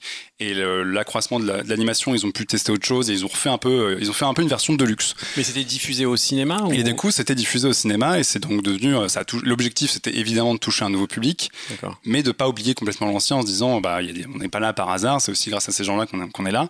Mais c'est connu seulement au Japon, Evangelion vraiment ou c'est Non, non, ça a fini par dépasser les frontières. Effectivement, Canal Plus a permis, notamment en France, en France donc les, fans de manga, euh, pour eux, c'est une œuvre culte, hein, au même instar que, que Dragon Ball, que mm Goldorak, que ces choses-là. Et, et, au Japon, c'est vraiment un, un, un, monument de cette phénomène de société. Si on va dans le quartier des, des, otaku ou des geeks euh, à Tokyo, il y a euh, Evangelion, Dragon Ball et puis plein d'autres nouveaux mangas. Oui, il y a les personnages partout, il y a les robots partout. Evangelion, c'est vraiment un classique, c'est ça. Ouais, ça, a été, ça a été décliné en manga, ça a été décliné en jeu vidéo, donc ça a touché toujours plus de public. Et il s'est rendu compte de ça, mais il s'est dit, bah, en fait, ma série, elle est un peu branque parce qu'elle était quand même limitée à l'époque, donc je vais la refaire. Donc il a fait ce premier film qui est un remake du début de la série où, quand tu regardes, tu fais, ouais, ok, c'est cool, hein, j'aime bien le voir le truc, en, les combats sont mieux faits, les scènes d'action sont encore plus dantesques, etc. Mais concrètement, narrativement, il n'y a pas d'évolution. Et ce qui est intéressant, c'est que deux ans après, ils ont démarqué avec le film suivant. Et là, en gros, ils ont commencé, il a commencé à réécrire son histoire. C'est-à-dire que les personnages qui arrivaient à ce moment-là de la saga, ils sont toujours là, mais ils ont un petit peu changé. Et très vite, il a euh, complètement chamboulé ses narrations. Et en fait, le deuxième film termine sur un truc absolument tragique, puisque le personnage est à deux doigts de provoquer le troisième impact. Donc la catastrophe mondiale qui risque de vraiment flinguer tout le monde. Et, euh, et c'est arrivé, donc ça c'était en 2009, et donc les gens ont attendu comme des fous le troisième film qui est arrivé en 2012. Et là, ça a été le branle-bas de combat, puisque le film commence avec une ellipse de 14 ans. Les personnages ont changé de tronche. Il a refait toute la direction artistique des trois quarts des personnages. Le personnage principal. donc il n'est pas du tout en mode fanservice, le, le gars. Donc il n'est pas du tout en mode fanservice. Il est en mode c'est ma création, mais je, vais la, je la refais et je vais la faire évoluer vers autre chose. Et ce qui est intéressant, c'est qu'en plus, le personnage principal, euh, dans le troisième film, en fait, il est considéré comme un criminel, c'est-à-dire qu'il le chope au début en disant T'as failli tous nous flinguer, t'es un malade mental, et le personnage qui est déjà en PLS à la moitié du deuxième film, qui se replie sur le même, c'est vraiment, le, prenez le cliché du petit japonais qui pleure sous la douche et qui se dit Oh mon dieu, je peux plus rien faire, je, je vais tous les faire crever. Et c'est ça, et c'est assez intéressant de voir une série et maintenant des films qui se focalisent sur un personnage comme ça, qui, euh, dont les faiblesses sont euh, mises ouvertement en avant. Et donc ce troisième film a mis ça en avant et, euh, a poussé cette verve-là sur le personnage qui vraiment se refuse dans son rôle et tout le monde lui dit mais il n'y a que toi qui peux le faire et le mec refuse, etc. Et le, troisième film est encore plus tragique parce qu'il creuse le truc et évidemment un personnage qui va mal quand on lui met des trucs sur le dos et que ça continue et qu'on lui, on lui dit mais tu dois sauver le monde alors machin, bah, forcément ça, ça, ça, aboutit à des choses très compliquées. Et là il s'est passé 9 ans d'attente alors qu'à la base, ils avaient prévu de sortir le troisième film et le quatrième dans la foulée. Euh, mais il faut savoir que Hideaki il explique que c'est très compliqué d'écrire Evangelion et surtout que lui, il veut complètement se démarquer et se, rendre imperméable à, sa fanbase, à, à la communauté de fans à travers le monde qui est qui est tout à fait conscient de ce qu'est le mec et de comment il a écrit Evangelion, comment il a créé Evangelion, etc. Et ils savent très bien ce que ça visait à la base et donc ils sont toujours un petit peu euh, dans le virage en mode euh, fais gaffe à ce que tu fais mec parce que mine de rien c'est quand même devenu un truc un peu sacré là-bas. Sauf qu'entre temps il a pris une pause puisqu'il a notamment réalisé le film Shin Godzilla qui n'est toujours pas sorti chez nous, mais qui sort euh, normalement l'année prochaine en Blu-ray chez nos amis de Spectrum. Film, mais qui est considéré depuis sa sortie il y a 4-5 ans comme le plus grand film de Keiju fait depuis le Godzilla original, bref. Et donc est arrivé enfin cette année, après 9 ans d'attente, euh, le dernier film Évangélion, alors qui s'appelle Évangélion 3.0 plus 1.0 Fries Upon a Time, parce que... J'ai pas osé présenter le titre tout à l'heure parce que je trouve ça imbitable. Bah, les, titres, les titres des films sont complètement pétés. Le premier c'est 1.0, après 2.0, après 3.0. Et tu dis bah ok donc 4.0 non 3.0 plus 1.0. Ça, c'était l'introduction de ton Ça fait 4.0. donc ça, théoriquement il y a une logique. Ça fait ça fait des si vous si vous êtes bon en maths effectivement ça fait un truc. Et donc est arrivé ce film là qui en gros marque la fin de la saga puisque c'est la fin de la deuxième version d'Evangélion et c'était le truc que tout le monde attendait depuis 9 ans.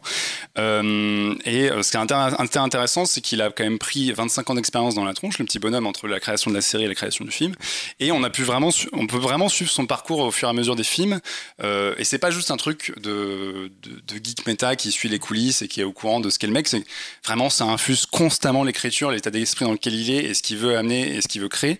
Et en plus, ce qui est intéressant avec ce quatrième film, on pourrait se dire, on en a bouffé du Evangelion. On en a vu 14 000 des combats contre des robots. On en a vu 14 000 des gens qui pleurent sous la douche et qui sont en PLS. Marc n'en a jamais assez des combats avec des robots contre des, contre des monstres. et ce qui, est, intéressant, c'est qu'en fait, le film est très surprenant. Euh, je peux le dire d'entrée de jeu parce que euh, il a vraiment pris en compte ce qu'est la saga et s'est dit il faut que je termine en, beauté, en apothéose. Le film dure quand même. Je vais faut le dire, deux heures et demie. Euh, mais il a réussi déjà à amener un peu de nouveauté. Typiquement, un des trucs toujours très étranges d'Evangelion, c'est que les robots, enfin les fameux monstres, ils attaquent toujours le Japon.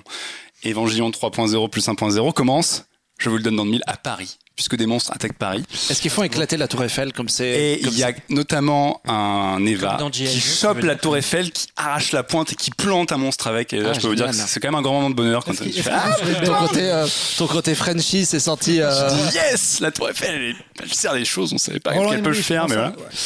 Donc non déjà il y, a ce truc de dire parce que dans la série on parle souvent de notamment de la branche en Allemagne etc mais on voit jamais autre chose que le Japon et donc là ils se sont dit bon allez on termine à beauté on termine à Paris on connaît l'amour des japonais pour Paris c'est cool euh, mais ce qui, en fait ce qui est hyper intéressant c'est que c'est quelqu'un qui est arrivé en paix avec lui-même qui a évidemment euh, passé ses problèmes euh, de dépression etc et il fait avec ce dernier film, je vais un petit peu spoiler, mais vous le découvrez très vite dans le film, il fait avec ce dernier film ce qu'il a voulu faire avec les deux épisodes de base, c'est-à-dire faire un épisode où les gens reviennent en paix avec eux-mêmes. Donc ça prend deux heures et demie, puisque le personnage est en miettes au début du, film, donc il faut quand même le, recomposer un petit peu. Mais c'est très surprenant parce qu'on a toujours vu cette saga qui plonge, qui plonge et qui essaie vraiment de, creuser les, tréfonds de l'âme humaine. Et d'un seul coup, on va voir ce personnage qui, euh, notamment, il y, a, une première partie dans, dans, la première de film, qui arrive dans un village qui a été un peu sauvé, où ils ont réussi à recréer des jardins, etc., et qui redécouvre en fait tout simplement la vie. Et alors, ça peut paraître un peu gros, c'est pas le truc le plus subtil du monde, mais c'est, il, passe vraiment du temps à montrer ce personnage qui en fait redécouvre ce pourquoi il se bat, parce que effectivement, c'est bien gentil d'un robot qui se bat contre des monstres mais à force, les mecs, bah, littéralement, ils touchent plus le sol et ils perdent complètement le pied avec ce pourquoi ils, se battent. Et donc, tu as vraiment ce truc qui fait un peu Miyazaki aussi, de, redécouverte de la nature, de recélébration de la nature, surtout qu'il y a une dimension écologique euh, dans ces films, qui n'était pas forcément présente dans la série, mais qui a vraiment pris euh, part dans, dans l'univers d'Evangelion dans les films. Et donc, ce qui est intéressant, c'est il y a vraiment cette idée de, mec qui en paix avec lui-même et qui finalement tend la main à ses spectateurs et à notamment son, public d'otaku en leur disant euh, écoutez, on peut se morfondre tant qu'on veut, ça ne sera jamais la solution. Et le dernier film Évangélion, c'est ça, c'est de dire, on va, alors évidemment, il y a des grosses scènes d'action, évidemment, il y a des moments où les choses vont paraissent catastrophiques. Mais toute la note d'intention, c'est d'éclater le quatrième mur et de leur tendre la main et de leur dire finalement ce que, que j'essaie de vous raconter avec cette histoire depuis 25 ans, ce que j'essaie de vous raconter avec ces monstres géants depuis 25 ans, même s'il y a 1500 euh, symboles religieux, etc. Et je vous avoue que c'est pas toujours intelligible. Il y a moments, il y a des passages du film où ils ont des dialogues, tu fais mais de quoi ils parlent? Bref, pourtant j'ai tout vu, hein, mais bref. Donc c'est très chargé, il y a énormément de choses, mais c'est assez hallucinant de voir un truc aussi attendu parce que c'est vraiment quand je dis que c'est un phénomène c'est que ça a tout fracassé au Japon ça fait plus de 5 millions d'entrées là-bas ce qui est monstrueux et c'est que Amazon Prime a fini par acheter les droits du film.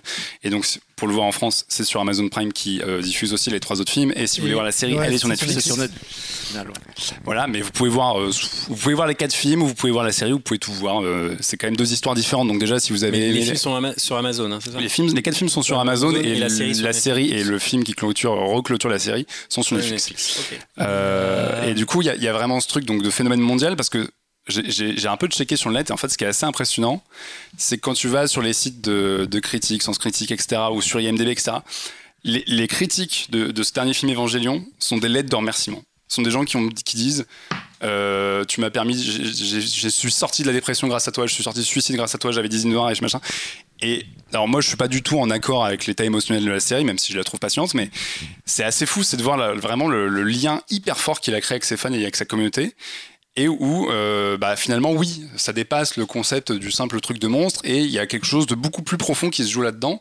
Et quand tu tapes les hashtags évangéliens sur les réseaux sociaux, etc., c'est délirant. Les gens sont vraiment tous en mode c'est une partie de ma vie qui s'en va, mais c'est magnifique, etc. Et donc tu te dis bah quelque part il a réussi à toucher une corde sensible et c'est ça qui rend cette saga euh, aussi étrange. Euh, parfois incompréhensible dans, son univers, sa construction, mais tu dis ah merde, euh, quelque part, il a réussi son truc et c'est ça qui lui crée une humanité complètement folle en plus d'avoir une saga où, pour le coup, je le répète, le personnage euh, passe les trois quarts de son temps en PLS à se dire j'y arriverai pas, bordel, je suis une merde et tout. C'est un, un, peu ce qui marquait la première saison. Après, moi, je me rappelle qu'il y avait quand même. Euh, alors, du coup, j'ai vu la, série. J'ai pas vu les films parce que j'ai, à bout d'un moment je comprenais plus rien. Ah ouais, c'est déjà la série, il faut s'accrocher. Mais hein. j'y voyais aussi beaucoup. À l'époque, je regardais des, des, des, choses plus accessibles comme Vision of Escaflowne ou des trucs avec des gros robots mais beaucoup plus simples.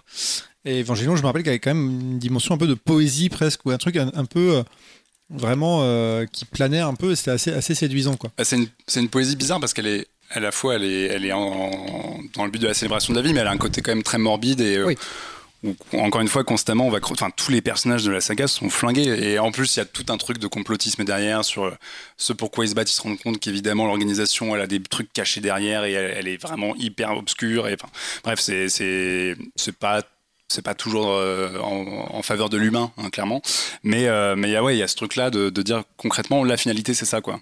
Et ma question est plus technique, c'est est-ce qu'il y a des boîtes noires dans les EVA? Alors en vrai, tu as, la solution parce que les EVA sont plus compliqués qu'elles n'ont l'air, et voilà. Mais ça sera dans le 4.1. c'est le prochain film de Yann. toi, tu as trop le, tu es satisfait de la fin? Parce que les, les gens qui te qui mettent toi ton avis personnel. C'est de la merde. après, deux ans, c'est pas toujours évident. en fait, j'accroche pas à tous les choix. Je trouve, et ça dure deux heures et demie, c'est un peu trop long, je vais pas le cacher, etc. Mais en même temps, je trouve, ça m'a perpétuellement fasciné. Je me suis dit perpétuellement, je, ça ne ressemble à rien de ce que je connais. Alors, je suis pas non plus un mec qui bouffe des tonnes d'animation, on va dire, j'en vois assez peu.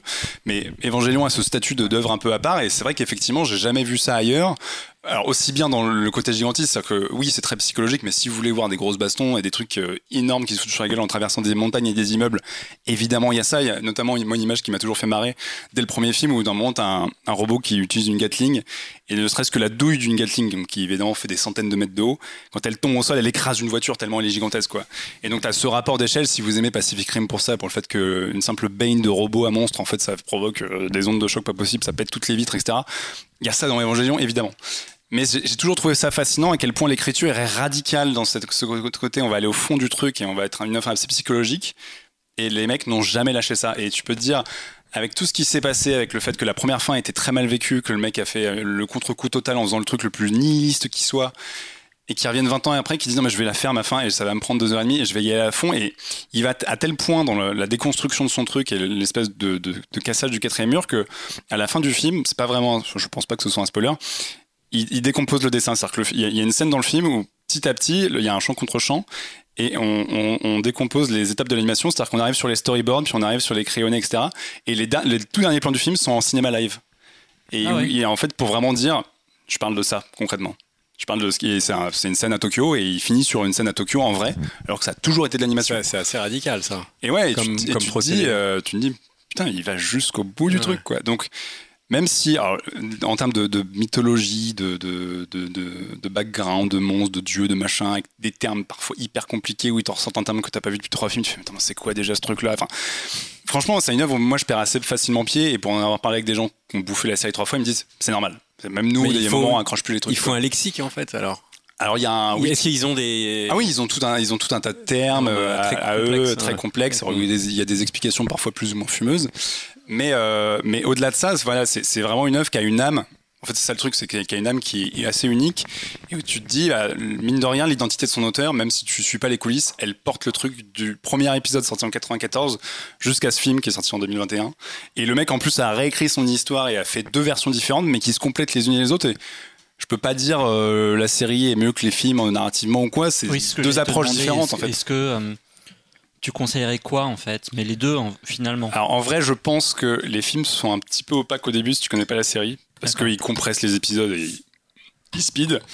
Et je pense que tu les apprécies peut-être mieux si tu as vu la série. Mais en soi, ils ont été conçus comme étant accessibles en tant que tels. Et je, la promesse de base de voir des robots machin, elle marche tout de suite. Et euh, bon, t'es un peu perdu, mais même en ayant, même en ayant vu la série, t'es un peu perdu. Donc au final. Il y, a des robots Choisissez, je veux dire, si vous voulez voir 4 films ou si vous voulez voir 26 épisodes de 30 minutes, c'est votre choix. Quoi. Mais les deux se complètent et les deux sont intéressants à, à tout niveau. Quoi.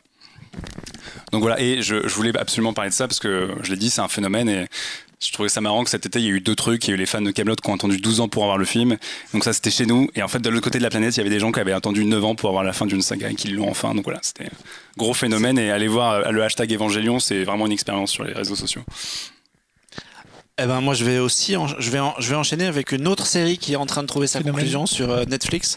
La même année plus moi. Non non c'est plus ancien. Je vais je vais parler de des maîtres de l'univers. Je dis, ça mais en fait moi, vous, n'avez pas l'image. Vous avez pas l'image ça avec un sourire des étoiles dans Alors, les yeux. Que Toi t'as des flashbacks de Marc Petit qui, qui était en muscleur dans le salon. Exactement. Euh. Il, existe une photo de moi euh, sur les réseaux sociaux de moi en, en, muscleur. Enfin c'est petit, On, la, mettra dans la description de ce podcast le contexte, le contexte, euh, c'est pas maintenant. Hein, il était petit.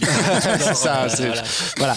Euh, bref, euh, pourquoi je veux vous parler de, des Maîtres de l'univers? Parce que Netflix a produit avec Kevin Smith aux manettes ce qui est officiellement la suite et la fin de la série des années, la fameuse série des années 80. Donc cinq épisodes sont en ligne pour le moment et cinq épisodes seront mis en ligne, à, en, sont en post-prod en ce moment et seront mis en ligne à la fin de l'année. Et euh, pour revenir un peu à tout ça et vous parler de ma jeunesse, euh, oui, en fait, le. On t'écoute. Avant de. 85. 80, 83, c'est 83. Oh, j'étais pas loin. Non, c'est 84 en fait. En, c'est 83 aux, aux États-Unis, c'est 84 en France dans Récréa 2 pour les, vu les, les, les, quarantenaires qui se qui se souviennent. Euh, en fait, à, à l'origine, le qu'est-ce que c'était les maîtres de l'univers? Donc Mattel vendait vachement de Barbie à l'époque et ils se sont dit euh, il faut des jouets pour les garçons. On était complètement. Maintenant, on essaye de dégenrer les jouets et de faire en sorte que tout le monde puisse jouer avec tout, mais à l'époque, c'était complètement. C'était pas une question. complètement cadré garçon-fille. Et du coup, quand tu on va mettre des, muscles à Barbie. Quand tu il fallait du, il y avait du bleu et du rose. Voilà, c'était exactement ça. C'était du rose C'était euh, codé on, peut recommander aussi une autre série sur Netflix qui s'appelle The Toys That Made, Us. qui en parle très bien. Ouais. Oui, il y a un épisode sur les G.I. Joe aussi. Exactement. Et, du coup, en fait, Mattel décide de créer une, une ligne de figurines pour garçons ils s'embarquent dans un truc un peu compliqué. Ils essayent d'avoir les droits de Conan le Barbare à l'époque. Euh, ils s'orientent vraiment vers un truc, euh, voilà, un mec très musclé, une grosse hache, euh, des aventures en pagne, ce genre, ce, genre de délire. Le Schwarzenegger qui, qui, qui, court dans le désert. Et ils lancent effectivement une gamme de jouets avec un tout petit background puisque chaque sur au dos de chaque figurine il y a une toute petite histoire et parfois il y a des mini comics qui sont glissés dedans qui donnent des petits éléments d'histoire à qui est ce gars qu'on vous vend en jouet. Sauf que ça marche pas. Et du coup, comme ça marche pas, qu'est-ce qui peut marcher pour accompagner une vente de jouets? Eh ben, un dessin animé. Si tu racontes une histoire, que les gamins s'identifient au personnage, dans ce cas-là, ils achèteront des produits dérivés. Et du coup, ils lancent avec Filmation un, une série animée. 130 épisodes ont été réalisés. 130, Il existe 130 épisodes des Maîtres de l'Univers, ouais. Euh, la télé française en a diffusé à peu près une centaine et les 30 derniers, les 30 derniers sont, sont, sont disponibles en, en DVD. Voilà. Et des épisodes de combien de, tu sais La durée? Oh, C'était des épisodes de 25 minutes. 25 minutes. Évangélion, c'est plus court. Ouais, plus rapide. Ouais. Et euh, 130 épisodes, 130 épisodes dont et une déclinaison euh, féminine, Shira, qui sera par la suite rebootée par Netflix, un film avec Dolph Lundgren et Courtney Cox, dont les plus anciens se souviennent peut-être parce que c'était affreux, affreux, affreux, affreux. Oui, ils se sont dit qu'ils avaient concurrencé Star Wars. Très très compliqué, une espèce de truc horrible. Est-ce que tu l'as vu au cinéma? Yann s'en souvient. Non, non, non, je l'ai pas vu au cinéma. Mais j'ai des, j'ai des, Yann, sou- Yann j'ai- souffre de. j'ai des de souvenirs d'enfant Moi, d'avoir. je l'ai- je l'ai vu au cinéma. Tu l'as vu au cinéma? Ouais. Quel souvenir t'en gardes? C'était- difficile. Très hein. mauvais. Ouais, C'est le film qui t'a donné envie d'être réalisateur. La, la- Non, là, Il a c'est- dit je vais faire l'opposé. la- la série a été rebootée une première fois en 2002 par- dans un dessin animé que personne n'a vu parce que étonnamment Excuse-moi, le film, tu disais, est sorti quand? Le film est sorti juste après donc on est euh, je sais pas on doit être en 88 un truc comme ça 89 Voilà, c'est ça, le- j'avais 10 ans. euh. le, le, le, le Dolph Lundgren. Euh, la série animée a été rebootée donc en, en 2002 avec une tonalité qui se voulait plus ado, mais les produits dérivés suivaient pas et c'est assez bizarre, ça n'a pas marché. Moi je trouve ça très bien la série de 2002, mais euh, ça n'a pas fonctionné. Et de tout ça, Netflix s'est dit on a une franchise dont dormante, achetons-la, faisons quelque Oui, chose. on, a, on a besoin d'une franchise déjà. Bon. franchise. et, euh, et, et, et- et trouvons un projet. Et l'idée qui a été faite, c'est de- d'essayer de, conclure la série d'origine, ce qui est un peu étrange parce qu'en fait, tous les épisodes étaient interchangeables, les, les, les personnages n'évoluent jamais. Il n'y a pas vraiment d'arc narratif, c'est euh, un gentil prince qui soulève une épée magique, se transforme en gros costaud pour combattre le mal. Et chaque, il n'y a pas d'évolution. Ah, donc les 130 Ça, épisodes peuvent se regarder dans Tu n'importe peux quel regarder ordre. C'est un peu spoiler quand même. à, à- à part des crossovers et euh, les deux longs métrages qui ont été produits en, en parallèle de la série, tu peux tout regarder en, Il y a des crossovers. dans le désordre.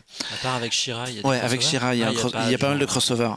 Et donc, du coup, néanmoins, il y avait quand même un petit peu de matériel.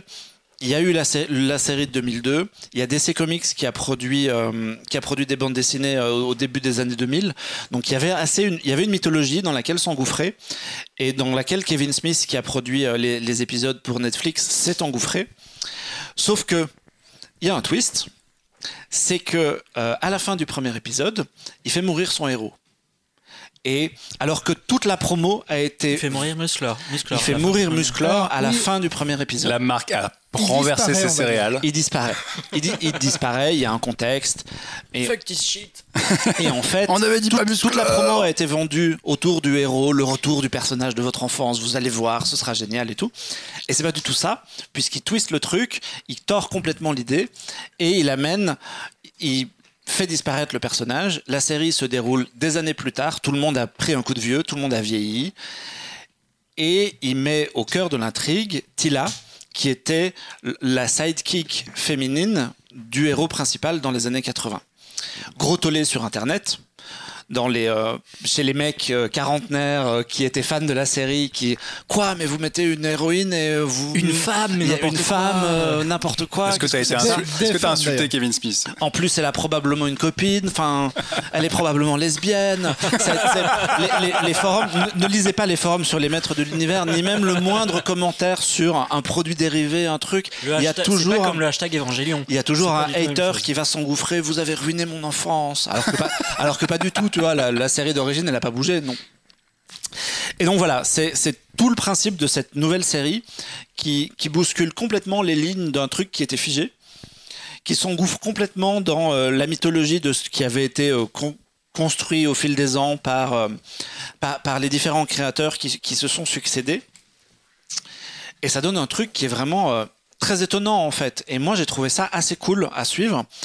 Alors, une fois passé le premier épisode, qui était un concentré absolu de fanservice, avec mille références à des trucs très très obscurs, vraiment pour les Parce fans que nous, tu nous avais dit que c'était accessible. J'ai vu le premier épisode, tu te dis, ah, mais je comprends Le rien. premier, un truc, quoi. le premier épisode est plus ou moins dans l'esprit de ce qui se faisait dans les années 80, à peu près. Oui, j'allais dire, ça fait, ça fait un peu, un peu le, le truc de boomer. euh. Et, et la suite, en fait, avoue- Avoue, t'as kiffé ce fanservice. Ah mais moi j'étais à fond. C'est- pas la question. C'est c'est pas la question. Moi, mais ça m'a ça m'a vachement plu en fait. Euh, je m'attendais pas à ça. Je me suis vachement fait surprendre par la fin.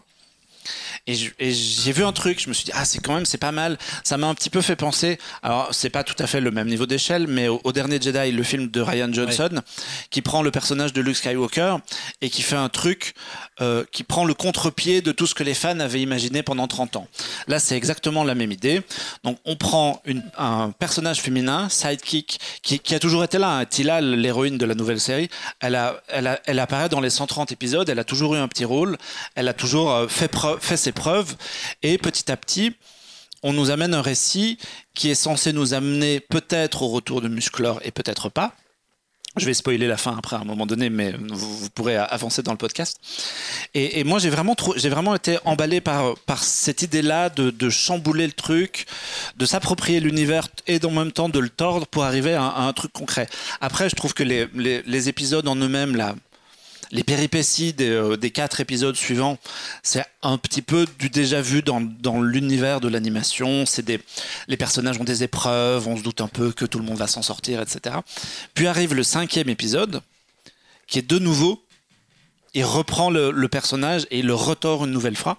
Donc je vais vous spoiler. Si vous, ne voulez pas écouter ça, faites un bond d'une minute en avant dans le podcast, puisque ils arrivent par tout un tas de trucs dont, dont je vous épargne à ressusciter Musclor, ça, c'est pas une grosse surprise pour le coup. Sauf que il le tue une deuxième fois. Mais il le tue vraiment cette fois-ci. Il le tue vraiment en fait cette fois-ci. Il tue vraiment le personnage qui meurt dans du sang. Ah oui, d'accord. Et, euh, la, et, la, série s'arrête là-dessus. Et ah, le, donc là, méchant les formes ont explosé. Les, méchants, oui, parce que les gens se sont dit bon, c'est pas grave, on va se taper quatre épisodes et puis le personnage va ressusciter. Pas du tout. Il ne ressuscite pas. Il réapparaît le temps de 2-3 minutes. Il meurt et cliffhanger, suite du truc. Il a pas de bol quand même. Et du coup, moi, je trouve ça, je trouve ça vachement intéressant. Est-ce que tu as pleuré? Non, non, non, non, non, non, quand même pas, parce que en fait, moi, je trouve le, personnage féminin, l'évolution qui est amenée, l'écriture des personnages est assez intéressante en fait, et ce, qui, ce que Kevin Smith fait, fait de Tila est bien.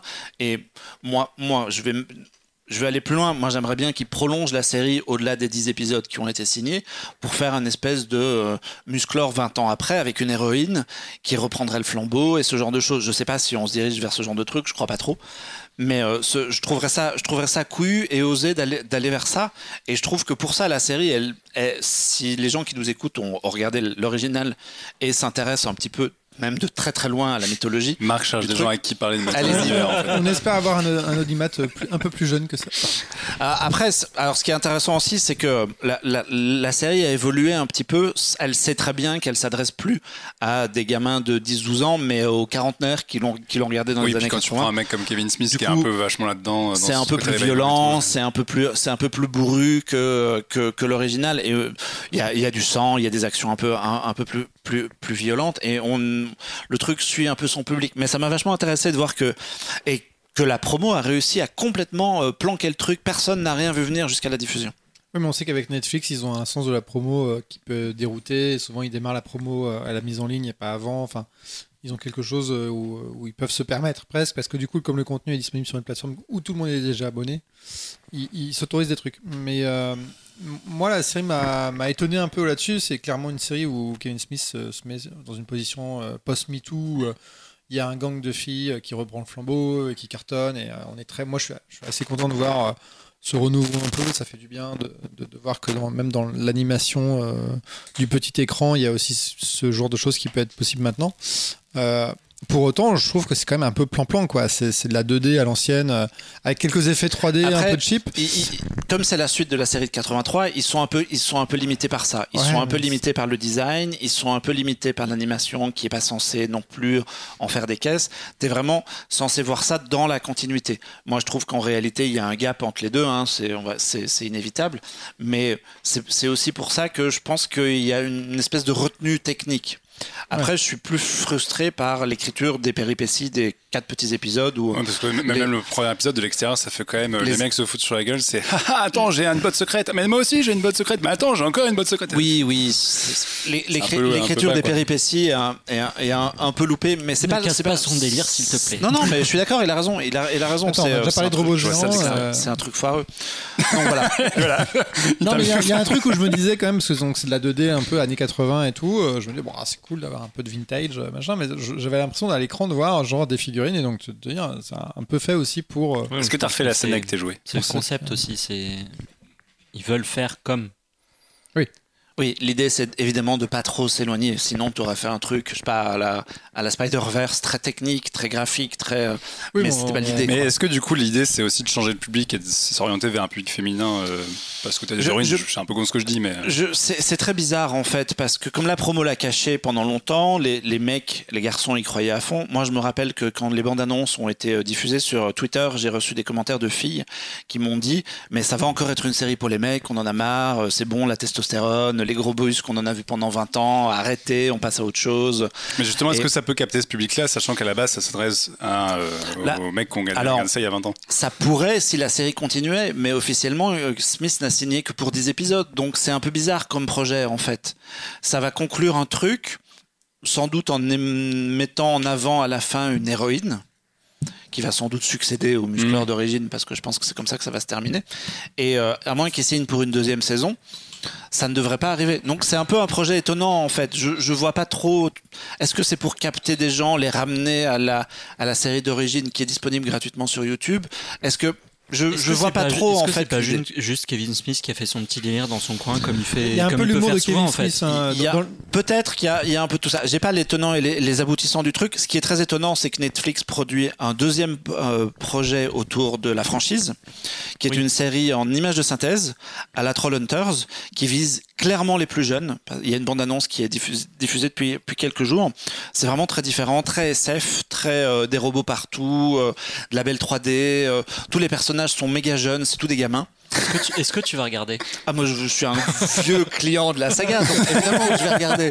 Je vais regarder, mais je vais regarder, mais je vais regarder ça en me disant, voilà, je sais que ça vise les, la nouvelle génération, et je trouve un peu la production un peu étrange en fait. Quelle est quelle est l'idée de parce que là les comment t'amortis un projet pareil tout bonnement comment t'amortis un projet pareil et puis surtout sortir de trucs est-ce que les gens vont pas s'y perdre parce que finalement c'est quand même le même personnage avec deux visions différentes d'un côté très très adulte et de l'autre côté très enfantin. Je, suis un peu perplexe moi sur moi, tout moi ça. Je, je, je, suis assez fan de cet univers là à la base mais plutôt sur un côté euh, à l'ancienne et puis euh, toi aussi t'as des photos en muscle collection de figurines?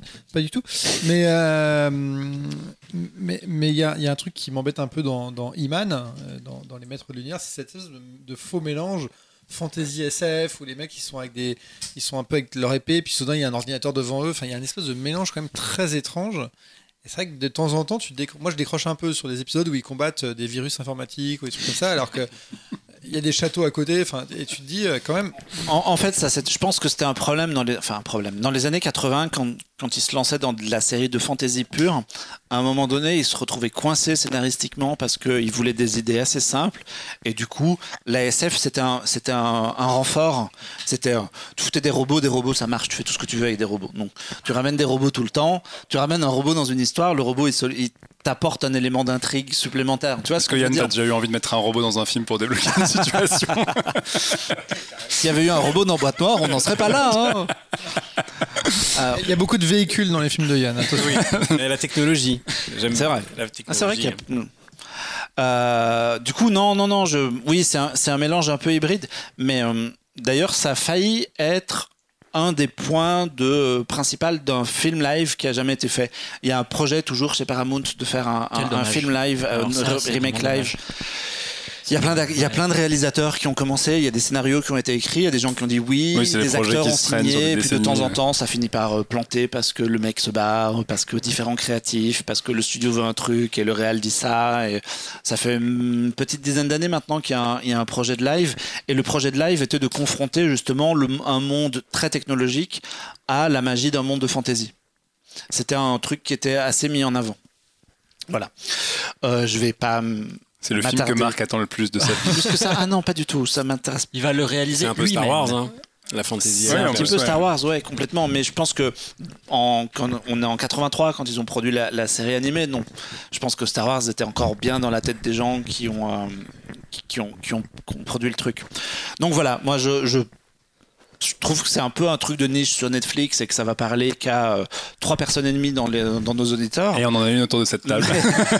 mais, ceux, qui nous écoutent, jetez un œil à si vous avez, voilà, si vous avez vu la, vieille série dans, dans, les années 80 et que ça, ça, vous intéresse un peu de voir un truc un peu à, la 20 ans après, entre guillemets, euh, je pense que ça, ça, ça, mérite un peu le coup d'œil. Bon, bon courage pour la transition là.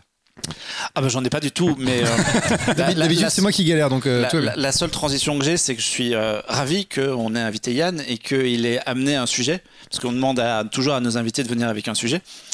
Et toi, tu as voulu nous parler d'un bouquin, donc on va passer complètement de genres qui n'ont pas de rapport. On va parler, on va passer de la vieille animation à du cinéma classique encore plus ancien, puisqu'on va parler à travers d'un livre de Chinatown, le, le film de, de Polanski Le bouquin s'appelle The Big Goodbye Chinatown et les dernières années d'Hollywood. C'est écrit par un monsieur qui s'appelle Sam Wasson et c'est édité depuis quelques semaines par Carlotta. Carlotta, qui édite euh, des DVD et des bouquins passionnants. Qu'est-ce que tu peux nous dire sur ce, sur ce bouquin? Euh, D'abord, c'est Chinatown, c'est un film qui est pour moi un film iconique, euh, qui, est, qui, est, pour moi un de mes films euh, phares, sans doute un de mes films préférés. Ça a été un choc. Je me souviens la première fois que je l'ai découvert, ce film, je l'ai découvert à la télé sur la 5. Je, je, je, me souviens le soir l'avoir vu, je me souviens dans quelle pièce j'étais, je me souviens de la fin du film, je me souviens mm. com, com, combien la fin m'avait choqué. Et c'est la puissance de ce film aussi. Si cette fin se, terminait bien, je pense qu'on on serait les gens ne, Chinatown n'aurait pas cette, force, cette valeur, euh, puisque la, fin se termine vraiment tragiquement. On apprend énormément de choses dans ce livre qui va au-delà, euh, si vous voulez, de la, du tournage de Chinatown. On apprend plein plein de choses sur le tournage de, ce film qui a été tourné euh, donc en, en 72, 60 et, sorti en 73. Euh, ça raconte, alors c'est un, c'est un, c'est un livre d'enquête. Euh, donc c'est écrit comme un film noir, comme une enquête policière presque. Et euh, c'est vraiment un bouquin euh, à l'anglo-saxonne, c'est-à-dire c'est écrit par un journaliste et c'est extrêmement documenté. Donc le type a dû je sais pas combien de temps il a passé à écrire son, livre, mais c'est y a des à chaque page vous avez des renvois en bas de page avec voilà où tout est justifié, telle personne lui a donné telle anecdote, donc c'est un travail colossal, passionnant. Euh, très documenté et, euh, et pourtant quand vous le lisez euh, ça sent pas du tout l'effort. C'est-à-dire c'est extrêmement plaisant. Le Sam Wilson écrit comme un romancier le, le la première la première phrase du, du livre s'ouvre sur euh, Sharon Tate ressemblait à la Californie. Sharon Tate, c'était l'épouse de, de, Polanski, euh, qui est morte tragiquement euh, et dramatiquement assassinée par Charles Manson, enfin pas par lui précisément, mais par, ses sbires. D'ailleurs, on peut, enfin, Quentin Tarantino on a, a, fait un film un peu enfin, voilà, qui, qui, qui réécrit l'histoire. Qui réinvente l'histoire. Qui réinvente l'histoire. Malheureusement, c'est, ça n'a pas été une, une happy end. Alors, donc, si vous voulez, le, le, film est à la fois euh, retrace euh, à la fois ce tournage, euh, mais parle d'Hollywood des années 70 euh, et l'évolution euh, que va être Hollywood euh, après ce film-là et euh, au début des années 80, quand tout d'un coup, évidemment, les studios vont faire des films beaucoup plus commerciaux, des films où, le spectaculaire va prendre le pas sur les relations humaines. Et le film est centré sur quatre personnages, en fait. évidemment, Roman Polanski. Robert Town, le scénariste, mm. considéré le scénario de Chinatown aujourd'hui euh, est considéré oui, comme dans les écoles aux États-Unis, dans les écoles et considéré comme euh, peut-être l'un des plus grands scénarios euh, de cinéma, en tout cas de film noir. Et c'est, il y a aussi Jack Nicholson, mm. Qui est le héros du film, et Robert Evans, euh, qui est le producteur, un producteur euh, exceptionnel, qui a produit euh, Rosemary's Baby, qui a produit Marathon Man, qui a produit Love Story, qui a sorti la Paramount, qui était à l'époque dans une situation financière catastrophique. Le, le, le, le, studio était vraiment sur le point de, de, mettre la clé sous la porte, et c'est lui qui a apporté, qui a créé ces, ces, ces films qui ont, qui ont, été aussi des, des, des aujourd'hui des très très très grands films. Je suis pas un fan de Love Story, mais, mais c'est des films qui ont eu un. Oh, un... c'est pas mal Love Story. Euh, J'ai jamais été très très fan. Mais, mais, mais. l'eau de rose comme ça. Complètement. Bon, il y a. Mais, ça, mais c'est pas Je, je regarde surtout euh, pour Ali Magro qui était, euh, qui est tellement euh, sublime, qui était d'ailleurs son épouse. Donc c'est vraiment un personnage haut en couleur. Il faut savoir que Robert Evans était comédien à la base. donc c'est voilà. Donc le, le, le, le film, le, pardon, le roman. Je, je, parle de film, mais en fait c'est un, c'est un livre. Euh, mais ça, ça, se lit comme un scénario, comme un polar. Euh, le film évoque, démarre euh, sur les, les, le, le, le, drame de, donc, du, du, du, du, meurtre de Sharon Tate. Et donc il y a un vent de panique. On est en, on est en 60, 69 mm. à ce moment-là. Donc, si vous voulez, on, euh, la Californie vivait dans un état. On était en plein, euh, voilà, euh, c'était l'euphorie, tout le, le, côté, le flower power, tout le ça, flower ouais. power, etc. Et, et, et, la mort et le, la, le meurtre de Sharon Tate a tout d'un coup coupé net cette ambiance-là et la paranoïa la peur, l'angoisse, c'est complètement immiscé dans toute la Californie et les gens avaient très très peur. En fait, les gens sortaient de leur villa, s'enfermaient leur maison, etc. On était dans ce climat-là. Donc du coup, tout, de suite, tout, et toute la, toute la, tout le microcosme hollywoodien est devenu complètement parano. Il voulait euh, voilà, prendre des armes, acheter des chiens du garde, etc. Et Roberton, lui, sa femme, il était euh, à l'époque euh, marié à Julie Payne, qui était une comédienne. ils ont voulu, elle, elle était très très anxieuse, elle avait très très peur, donc ils ont acheté un chien. Et puis après, il a voulu, il voulait avoir une arme. Et donc, il a rencontré un policier qui lui a vendu une arme à feu, euh, voilà. Et puis il a parlé avec ce policier et ce type-là, en fait, euh, Roberton lui demande mais vous travaillez où? Et lui lui dit je travaille à Chinatown. Qu'est-ce que vous faites là-bas? Il dit le moins possible. Et ça, cette phrase-là, euh, c'est une phrase qui, qui, est dans le, dans le film de, de, Chinatown. Ça a été une des prémices du, du, film. Et on apprend dans ce dans ce dans ce livre vraiment très très précis l'histoire d'amitié qu'il y avait entre Roberton et Jack Nicholson. Ils ont pris des cours de comédie ensemble. déjà, Jack Nicholson était déjà un personnage très haut en couleur, extrêmement charismatique. Roberton rêvait en fait d'écrire un, film à la mesure et taillé euh, sur Nicholson. Et le déclic se fait un beau jour quand il tombe sur une revue euh, je ne sais plus laquelle euh, exactement, mais qui, était intitulée, un photoreportage qui était intitulé Raymond Chandler's LA.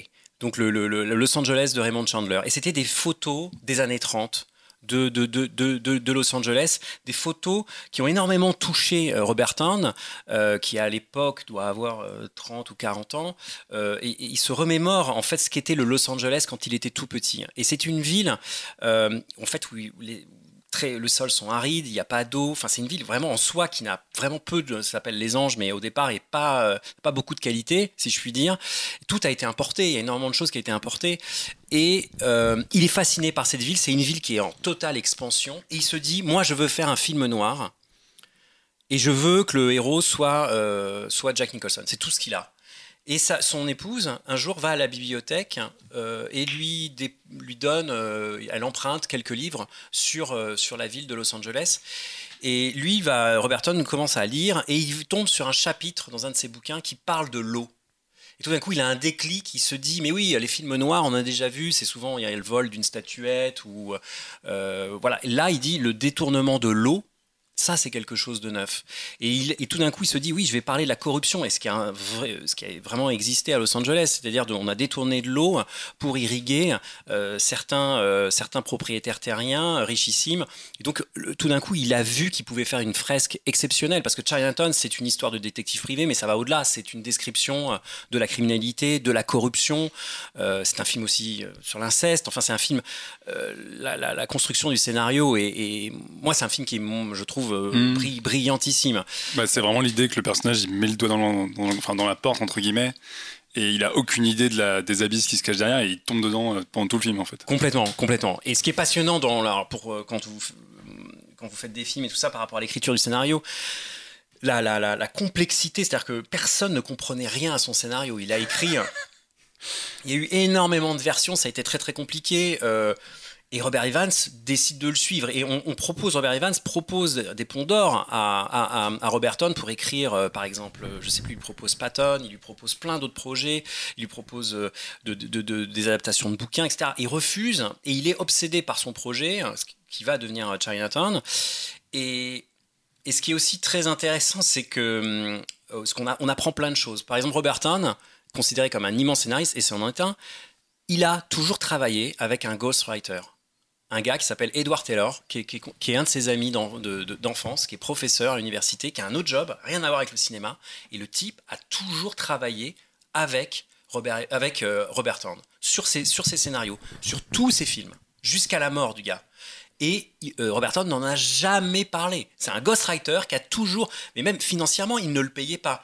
Et c'est un type, bon, d'une générosité incroyable, qui aimait Roberton, qui était vraiment son ami, il l'a fait par amitié, et toute sa vie, en plus de son boulot, il venait bosser son scénario avec lui et essayer de trouver des idées. Essayer de trouver des idées.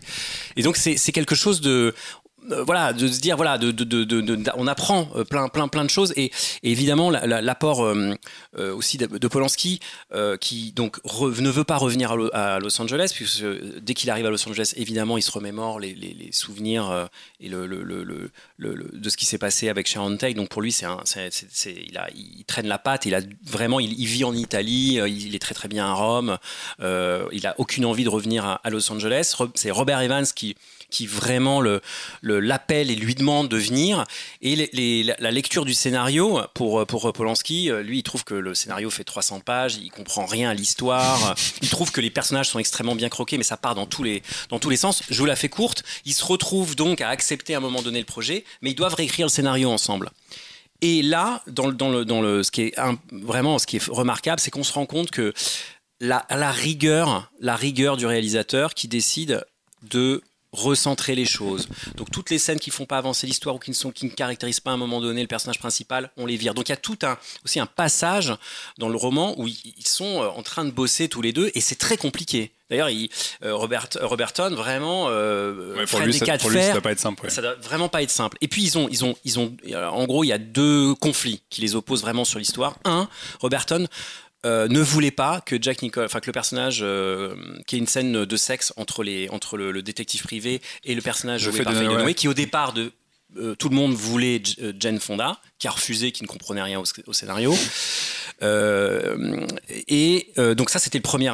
Pour, pour Polanski, c'était euh, fondamental. Il fallait que le personnage de, du détective privé couche avec la, la, femme fatale, qui s'avère être en fait le vrai personnage principal du film et la victime, mm. puisqu'on la considère comme une femme fatale, mais elle est, elle est complètement innocente.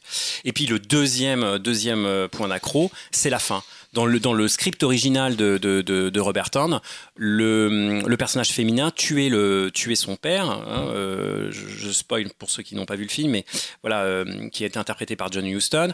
Euh, elle se retrouvait en prison et elle sortait de prison et finalement il y avait une sorte de happy end où elle retrouvait le personnage du détective privé. Voilà. Et, et, et, Polanski était vraiment contre cette idée. Lui, il voulait que ça soit, ça se termine sur, une, sur un drame, sur quelque chose où la, la, le mal triomphe du bien pour que tout d'un coup le spectateur sortent de la salle de cinéma en étant extrêmement frustrés et traumatisés. Euh, et surtout, il n'y avait dans le scénario aucune scène qui se passait à Chinatown on demandait, mais il demande à Robertson pourquoi Chinatown? Et il dit Chinatown, c'est un état d'esprit. Chinatown, c'est le passé du personnage, c'est ce, cet endroit euh, de vice, de perversion, cet endroit où, il y a de la corruption, etc. C'est l'état, c'est l'état d'âme du personnage. Donc c'est un peu ténu et un peu abstrait euh, ce qu'il racontait. Donc il y a eu tout ce recentrage là, et et c'est aussi, euh, je pourrais parler pendant des heures et vous ennuyer, mais on apprend plein de choses, par exemple. C'est passionnant en fait. Hein. non, non, mais par exemple, la musique du film. Euh, voilà, je, je, parle euh, juste là-dessus. Jerry, Goldsmith, qui est le compositeur de la musique, qui est une de mes BO favorites. Il faut savoir que dans Chinatown, il y, a il y a à peu près 20 minutes de musique. Très peu de musique. mais Pour avoir vu le film plusieurs fois, j'avoue que la musique m'a pas marqué alors que. Ah, alors moi je t'assure alors peut-être que je la réécoute à côté mais mais je, t'assure elle, elle, enfin moi je pense qu'elle joue pour 50% du film dans hein. Elle est tellement, euh, elle te met dans un état et je trouve qu'elle a quelque chose qui va avec l'idée de, la, criminalité, la, la, corruption, les, zones sombres, les zones profondes. Quoi. la musique de Jerry Goldsmith, elle amène vraiment ça, tout en ayant parfois des passages euh, qui, qui, renvoient un peu au film noir, euh, le côté un peu langoureux de la trompette, etc. Mais il y a, des, y a des, des, phases où il joue sur des cordes frottées au piano, des choses un peu plus expérimentales, euh, qui sont passionnantes. Il faut savoir qu'il y avait un autre compositeur au départ qui s'appelle Philippe Lambro, qui avait fait, et qui d'ailleurs la musique a été a été édité, hein, qui est intéressante, qui est vraiment pas, pas nulle du tout, au contraire, qui est, qui, est, vraiment très très bien. Mais ça a été une catastrophe. En fait, euh, à ce moment-là, euh, le, Polanski n'était plus là. Je crois qu'il doit, il a des engagements à l'opéra. Enfin bon, il doit mettre en scène euh, un opéra. Donc il, a, il a fini de monter le film et il doit, il doit partir de Los Angeles. Donc c'est Robert Evans qui prend les choses en main et lui n'est pas du tout content de la, de la, de la musique. Il trouve que la musique n'est pas bonne. Et au dernier moment, c'est Jerry Goldsmith qui prend et il la, il la compose en 10 jours. Ce qui est, ce qui est quand même un. Voilà, voilà, ça a été un très très rapide, très peu d'instruments. Et pour avoir écouté les deux, les deux partitions, celle de la première est vraiment bien, euh, mais la deuxième, celle de Goldsmith, il y a quelque chose de plus fort, de plus envoûtant. Euh, de plus sombre aussi, de plus pervers. Et je crois que vraiment la, la force du film, dans l'ambiance, euh, la, musique joue un, rôle, central. Et c'est vraiment, et ce, qui est passionnant, c'est que ce, ce, bouquin vous montre comment, bah, c'est quoi un film iconique? Bah, je pense que c'est la rencontre de quatre génies, en fait. Et ce film-là, il y a un réalisateur, euh, il y a un scénariste évidemment euh, extraordinaire. Il y a un acteur fondamental, Jack Nicholson dans, dans le roman. D'ailleurs, dans le bouquin, c'est la personne, si vous voulez, qui est le, la plus sympathique. Mm. Euh, c'est un homme à femme. Euh, Angelica Houston, à l'époque, est mariée avec lui. Elle, euh, elle souffre énormément parce qu'il la trompe. voilà. Mais c'est un type qui, humainement, et dans ce que décrit Sam Wesson est passionnant et c'est un type qui veut aider ses amis et à un moment donné Robert Evans va se retrouver alors qu'il a connu ses succès illustres euh, aux États-Unis va se retrouver euh, blacklisté blackboulé euh, complètement parce qu'il tombe dans la, dans la cocaïne. Il y a aussi ça le, le, le, livre décrit aussi la, la destruction d'une amitié de ces quatre personnes. Alors et que Polanski on sait ce qui est arrivé ensuite après l'histoire du viol de Samantha Gamer. Donc il y avait déjà aussi le, le livre montre les graines de la destruction ou de l'autodestruction de Polanski déjà qui est là, qui germe là euh, dans ces années-là. Euh, et c'est le problème de la, cette, euh, cette, amitié qui vole en éclats entre Robert Evans, Jack Nicholson, Roman Polanski. Et, Jack Nicholson est toujours là, quand même, veut aider ses copains. Il faut savoir qu'il y aura une suite à, à, Chinatown qui s'appelle The Two Jacks, qui finalement sera réalisé par Jack Nicholson. le film est vraiment euh, n'a pas la puissance, je pense qu'on peut le dire, de, de, de, de, de, euh, mais c'est un film quand même qui est à découvrir, qui est intéressant. Euh, c'est un film où Harvey Kettel, le rôle qu'interprète au final Harvey Kettel devait être, être interprété par Robert Evans. Et ça s'est très très mal passé. Il devait jouer le rôle. il était lui-même producteur et ils se sont complètement écharpés avec, avec Roberton. Ça a été la destruction d'une d'une amitié. et aussi, on voit combien le pouvoir la drogue a détruit euh, ces relations humaines très très fortes. Donc c'est c'est vraiment un livre euh, passionnant sur le cinéma, euh, sur des, êtres très très qui sont pas tout beaux, voilà, que ce soit Polanski, on le sait, et en même temps. Dans, dans cette zone-là, il y a ce, Jack Nicholson qui est en plus un de mes acteurs préférés, mais qui en, plus être, qui a l'impression, en tout cas donne l'impression d'être en plus un personnage humainement euh, très chouette en fait. Alors moi j'avais deux questions. Est-ce que, est que tu as revu le film après avoir euh, lu le livre? Euh, non, je l'ai pas revu, mais c'est un film que je revois très régulièrement, donc je l'ai, je l'ai vraiment en tête. Deux ans plus qu'un un, Blu-ray sorti il y a quelques années dans une copie splendide, donc j'ai, j'ai redécouvert le mm. film parce qu'il y avait des, des, choses en DVD qui n'étaient pas très. Là, le, piqué de l'image est exceptionnel. mais je peux, je, peux, Oui, donc j'avais, j'avais les images en tête. Hein, j'avais. Et, visiblement, c'est un livre qui parle quand même beaucoup de la relation entre le scénariste et le réalisateur. pas seulement, pas seulement, hein. partie, avec la production. Oui. Et est-ce que toi, on t'a déjà euh, proposé de réaliser des scénarios qui n'étaient pas les tiens? Euh, Oui, ça m'est arrivé, oui. Mais ça t'intéresse pas euh, Non, alors pas du tout. Euh, alors l'étape d'écriture, c'est, je trouve, que c'est l'étape la plus difficile, la plus éprouvante euh, qui soit. Donc, si je pouvais m'en passer, je, le ferais avec grand plaisir. Au contraire, je, je, je pense qu'il faut que, votre, que tu fais un film parce que ça te parle et que c'est personnel. Mais ça peut, tu peux être tout à fait touché par une autre histoire et par une, histoire, qui n'a pas. oui, moi vraiment, ça, je crois que c'est, c'est, c'est, c'est quelque chose qui est tout à fait possible. mais jusqu'à présent, malheureusement, j'ai pas eu la chance d'avoir des. On m'a pas proposé d'histoire qui m'ont, qui m'ont, en tout cas, euh, où je me suis dit, bah, je vais passer 3 ou 4 ans euh, dessus parce que c'est ça, quoi.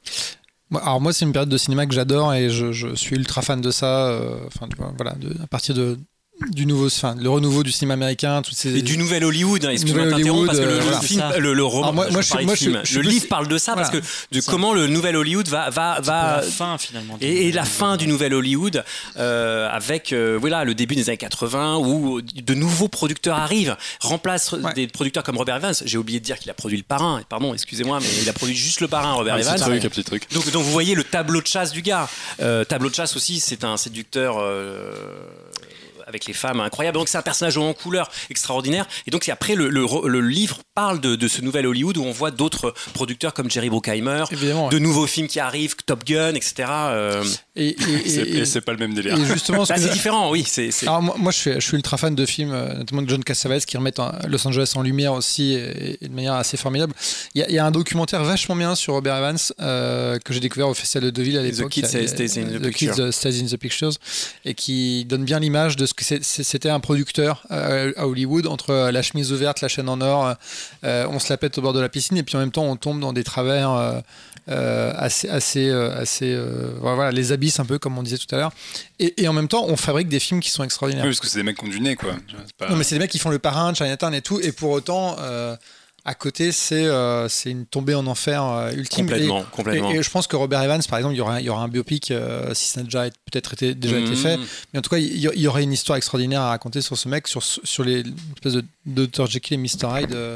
ah, c'est vrai que c'est juste ce que tu dis, ce côté Dr. Jekyll et Mr. Hyde. Quoi. Et c'est aussi, je crois qu'il y a la, pression de l'argent, de la gloire, tout ça, c'est passionnant. C'est le, le, fait tomber dans, une, dans, un, dans un abîme. Quoi. Le nouvel Hollywood, c'est ça. C'est qu'en fait, c'est des gens qui vont révolutionner révolutionner le système pour que à peine, à peine dix ans après, après Star Wars, boum, tout s'écroule et, en fait, il redonne le pouvoir euh, au, enfin, au studio, quoi. Au gros studio, quoi. Au gros studio, oui. Et, c'est euh, voilà. Enfin, Chinatown, moi, je vais avouer que je ne l'ai pas vu. Ah, il faut euh, vraiment. je, vais aller. je vais foncer chez Carlotta. Je vais foncer chez Carlotta. Je sais, ça fait partie. Je sais même pas si en français, mais.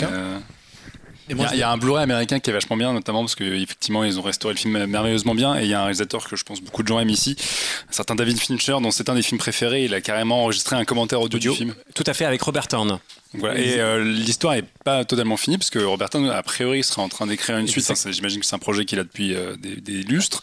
Et il me semble qu'il y a un projet de série. Alors je sais pas où ça en est sur justement la création de Chinatown. Euh, alors voilà, exactement. Il a un projet de série avec David Fincher. Hein. c'est David Fincher ah, qui est aux commandes, tout à fait, sur une sorte de préquel en fait de Chinatown, c'est-à-dire ah, d'assister au personnage de Jack G. Gittes qui interprète, qui est interprété dans le film par par Jack Nicholson quand il est jeune et quand il travaille donc à Chinatown. C'est d'après ce que j'ai compris. Euh, voilà. Au départ, en fait, euh, l'idée, euh, quand avec ce succès de Chinatown, il lui, c'est Roberton s'est dit, je vais créer une trilogie.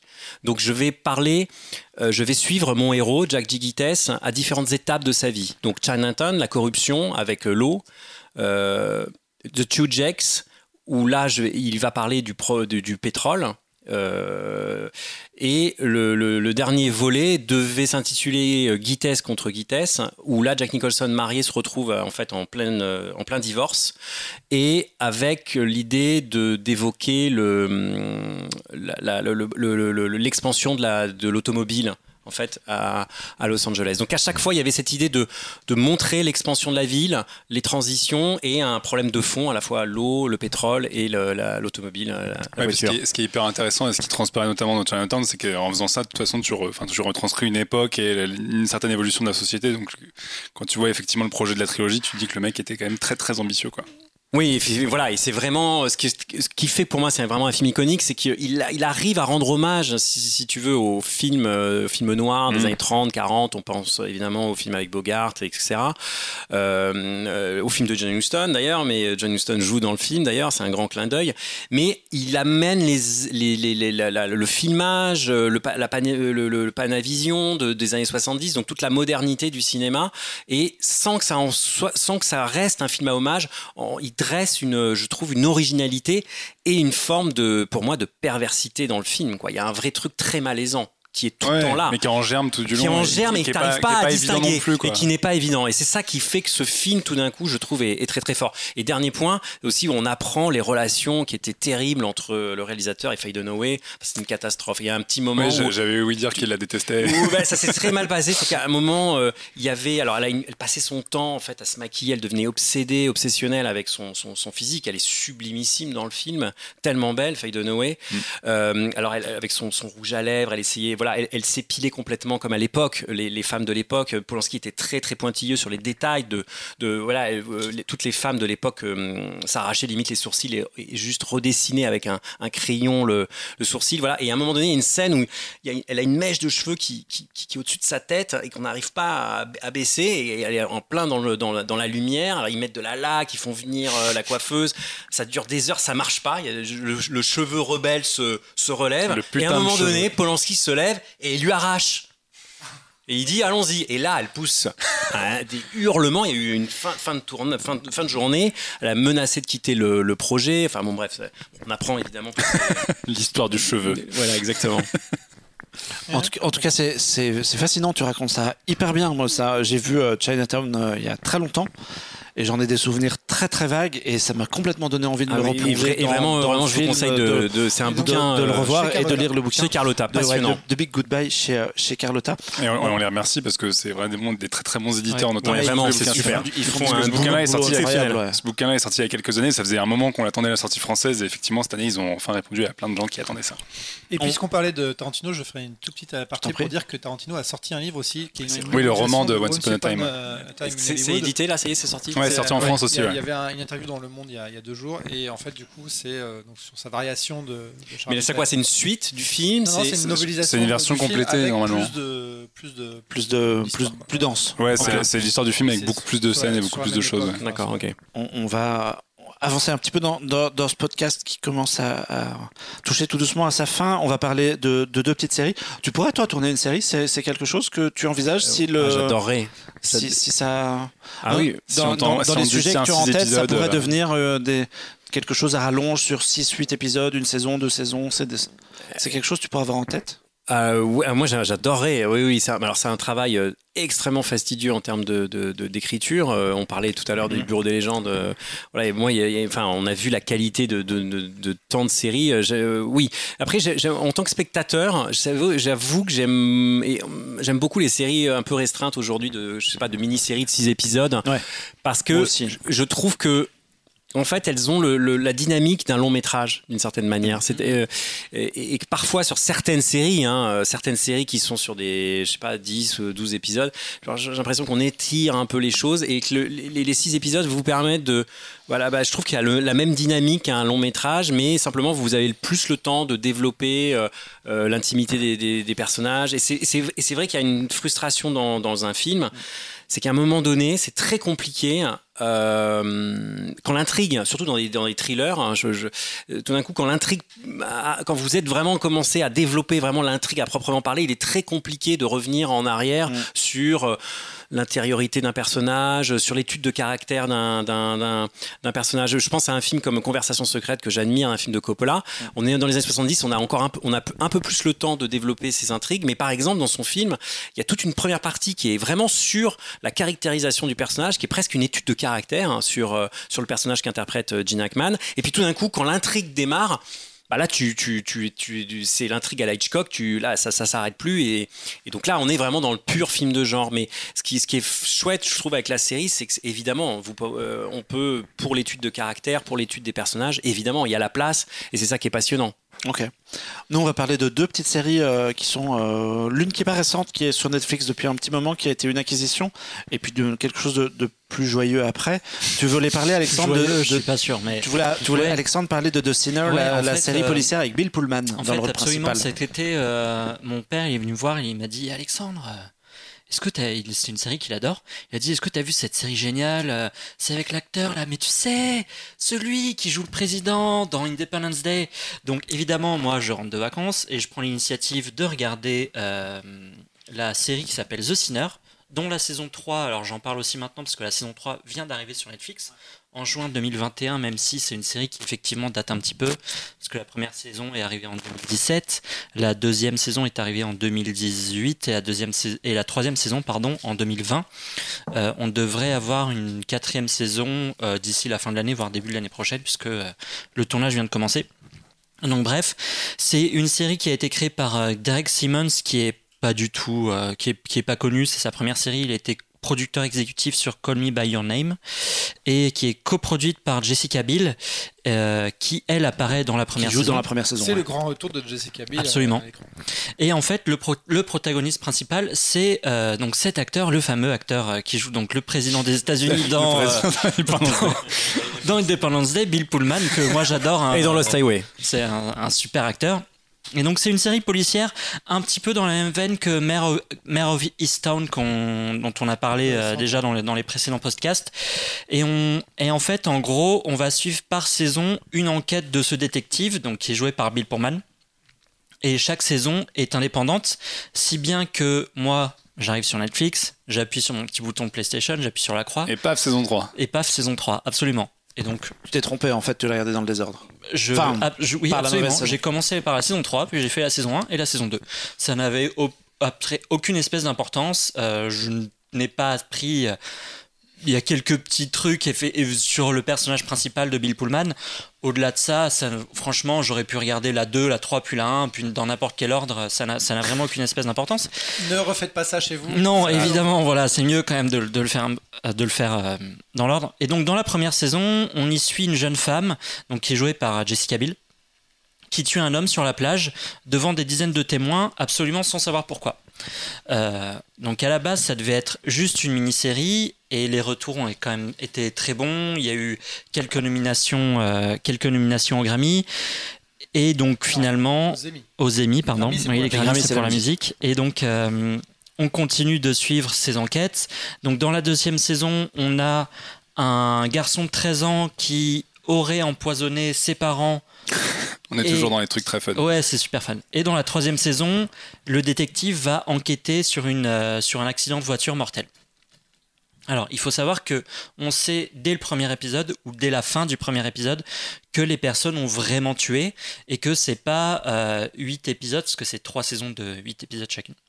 C'est pas, on va pas passer euh, chaque chaque euh, chaque saison à savoir mais est-ce que c'est vraiment lui qui l'a fait euh, c'est pas un whodunit c'est plutôt c'est plutôt un why it et c'est plus en fait euh, est-ce qu'ils sont vraiment accusés à tort parce que évidemment le détective Qu'est-ce qui s'est passé? Chaque fois il y a un mystère derrière le. Euh, c'est un vieux détective qui a roulé sa bosse et il voit un petit peu du bien en il voit un petit peu du bien en chacun de en chacun de en chacun quoi. Même tout même une meuf qui qui plante 13 euh, coups de couteau dans un mec à la plage elle se dit c'est un peu bizarre quand même. Mais pourquoi est-ce qu'elle a fait mais ça peut-être qu'elle mériterait qu'on s'intéresse à elle. Et donc selon lui, selon ce personnage, il y a une raison derrière.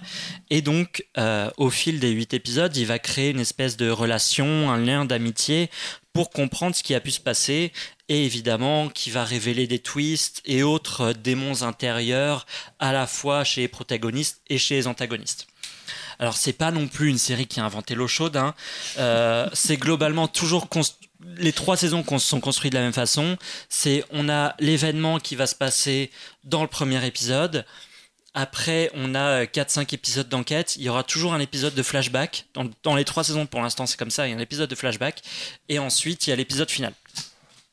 Et euh, c'est plutôt malin. Et surtout, moi, ce que j'ai apprécié, que c'est une, série sans prétention et pas cynique.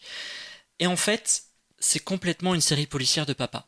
C'est-à-dire. J'allais dire, t'as été voir ton père, t'as dit, papa, ça te défonce. Mais j'ai tout. C'est une, une, série de papa. C'est euh, on met, on se pose dans un gros, dans un gros fauteuil, on met ses chaussons, et puis on regarde on un se petit laisse porter par les personnages. Porter par... Elle a quand même mis 12 coups de couteau. Pourquoi ouais, voilà. Et puis, euh, j'ai pas. Je, dirais presque que c'est une série doudou, alors pas vraiment, parce que c'est quand même super glauque par moment. Qu'est-ce que tu l'as fait vivre durant votre enfance Qu'est-ce qui s'est passé T'as pas fait le Club Mickey, toi, C'est quand même assez glauque par moment, mais il y a un petit côté. Euh, on s'attache vraiment en fait au personnage de, de, Bill Pullman qui lui est très très bon, qui a toujours un, une espèce de petit sourire en coin, qui, qui fait une petite moue, qui, qui lève un peu le sourcil comme ça. Et il y a un petit côté presque. Euh, pas vraiment réconfortant, mais un petit côté. Euh, je suis avec lui, je suis avec ce mec qui qui est foncièrement gentil. Je suis avec ce flic et j'ai envie qu'il aille au, au, bout de au bout de cette affaire. Et j'ai envie que je sais que cette personne-là n'est pas foncièrement mauvaise, donc j'ai envie qu'il la sauve un petit peu, quoi. C'est surtout que c'est du Bill Pullman. On lui fait toujours des rôles où il est un peu dépressif. Il a lui-même ses problèmes avec. Euh, sa et oui, voilà, il y a, y a des petits soucis, évidemment. Et surtout, ce qui est bien dans The Sinner, euh, parce que voilà, tout le monde à l'époque de la première saison, c'était Jessica Biel revient, ce machin. C'est surtout une très bonne série policière. C'est-à-dire que c'est quand même c'est de l'application de policière, genre tout est carré, mais sans surprise, mais c'est vrai que tout, est bien fait, tout, est bien fait. Quoi. Mm, mm, et, et, après, la, la, le, la relation qu'on a avec les personnages, c'est vrai que Bill Pullman, on l'adore tous, donc ça marche très bien. Mais surtout, la série est très bien exécutée. Pour, quoi. pour caser un, bon casting à chaque fois, puisque euh, la première saison, il y a Jessica Biel, il y a Carrie Coon qui, qui, est, qui est dans la saison 2 aussi, qui est, qui est une super actrice. Et il y a, il y a vraiment, voilà, il y a, c'est effectivement, comme tu dis, c'est une série un peu à la papa, un peu le jour où vous voulez rentrer chez vous, regarder un truc pas prise de tête après une, grosse journée de boulot. Euh, c'est assez confortable, mais ça marche. Et d'ailleurs, ça marche tellement qu'il euh, il y a une quatrième saison qui est. Oui, bah, euh, à la base, ça devait être une mini-série. ça devait être une mini-série, puisque en fait le- la première série tourne vachement autour de personnages de Jessica Biel, qui est à la fois la coupable potentielle et on sait pas trop. C'est vraiment elle qui est le cœur du truc. Et ils ont repris le flic pour en faire après. euh, Ils ont fait un spin-off sans le faire. bah, bah, pas vraiment plus- en fait, mais ils ont comme- gardé, comme- ils ont gardé la construction. Tu sais, en fait. comme on disait au précédent épisode où on se disait, ouais, on verrait bien des, des- une nouvelle enquête de Mayor of Easttown avec. euh, Avec Kate Winslet, ça- ouais. avec peut Kate arriver, ça. Winslet. Et ben, c'est c'est exactement la même chose. C'est un flic euh, qui a une nouvelle enquête et voilà quoi. Très bien. Bah Et c'est- écoutez, ça c'est se c'est regarde, sur, euh, c'est sur Netflix. Ça se regarde si- tranquillement, si- c'est sans prise de tête. voilà, c'est un, les un choses petit peu sont- glauque par moment, mais sans plus non plus. C'est tout, à- c'est tout à fait respectable. On, on va terminer ce podcast avec une série euh, plutôt humoristique, histoire de finir un peu de manière Ça, positive. euh, Est-ce que c'est drôle, White Lotus Alors, Parce que on- on va peut dire aux gens, moi j'ai vu- le pilote et j'ai eu l'impression de passer à côté de quelque chose. J'ai Moi, j'ai vu la moitié. j'ai pas accroché et je me suis dit, ah, il y a un truc qui va pas. Euh, Putain, il est sympa, c'est- t'as vu, c'est il pas- démonte ton sujet avant que tu C'est démarres. pas du tout une série humoristique, c'est une série euh, Convainc-nous. sarcastique et euh, non non mais c'est surtout une carte postale. Je veux dire, on n'est pas sorti de chez nous pendant un an et demi quasiment. Moi, je vous vends un peu du Hawaï, on vous vend du sable, des cocotiers, euh, un, un très bel hôtel C'est avec des piscines. Et, euh, et Corinne Nielsen et Alexandra Daddario. Et Alexandre Daddario. Sydney, Connie- Sydney et, Sweeney. et Steve Zane. Euh, Steve Zane qu'on connaît pour euh, des, des second rôles euh, anecdotiques, mais surtout pour Trim. Trimmy. Euh, non, mais c'est une série euh, créée, écrite et réalisée en partie par euh, Mike White, euh, qui, qui est un yes man euh, d'Hollywood, qui a notamment écrit euh, The School of Rock, enfin des trucs comme ça, mais qui a aussi participé à Survivor. Enfin. Et c'est vachement bien Rock Academy. hein. Et, et voilà, et c'est l'histoire de gens très riches qui vont sur une île à Hawaï euh, passer des vacances très riches euh, dans un hôtel avec des gens très riches et qui vont faire tourner en bourrique euh, le, le concierge principal de l'hôtel et qui vont surtout euh, travailler leur névrose euh, au bord de la plage. Oui, sachant que c'est des gens quand même un peu fucked up. Et, et- et- et ce qui est assez sidérant, c'est que euh, c'est une série qui fait du bien par certains moments parce qu'on a très envie d'être avec eux au bord de cette piscine sublime et de cette- dans cet hôtel sublime. Et en même temps, on a très envie qu'ils restent entre eux et en se disant c'est quoi ces gens, c'est quoi ces situations C'est-à-dire qu'entre la, la CEO d'une d'un espèce de Facebook euh, qui est là et qui travaille toujours au bord de la piscine, c'est deux, sa fille avec la copine de sa fille qui sont des des, euh, étudiantes un peu névrosées qui lisent du, des bouquins de psychologie tout en, faisant la leçon à tout le monde et en ayant elles-mêmes euh, des gros problèmes de drogue, etc., etc., ou de conscience du monde trop éclairé. Et puis le fils qui est trop sur ses consoles et sur ses pornos, mais qui en même temps découvre genre l'aviron euh, au bord de la mer. Et puis euh, le mari qui découvre que son père en fait est mort euh, en étant homosexuel et donc du coup ça révolutionne sa vie.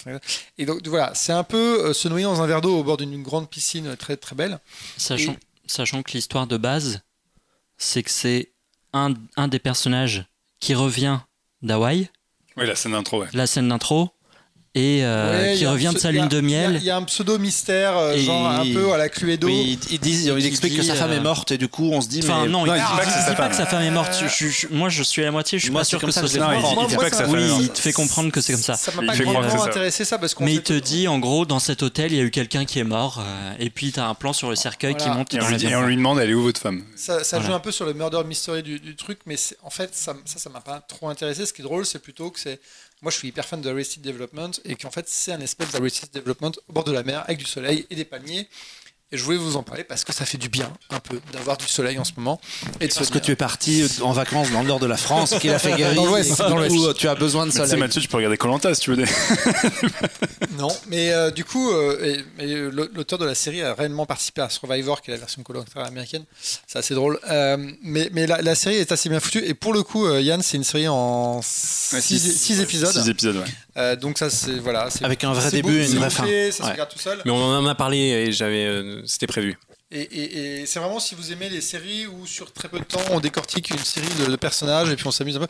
C'est vrai qu'au début, euh, sur les peut-être le premier, voire les deux premiers, je me suis dit ouais, bon, il se passe pas grand chose, machin. Mais en même temps, c'est bien parce qu'en fait, ça nous manque un peu ces séries. Finalement, c'est assez concentré.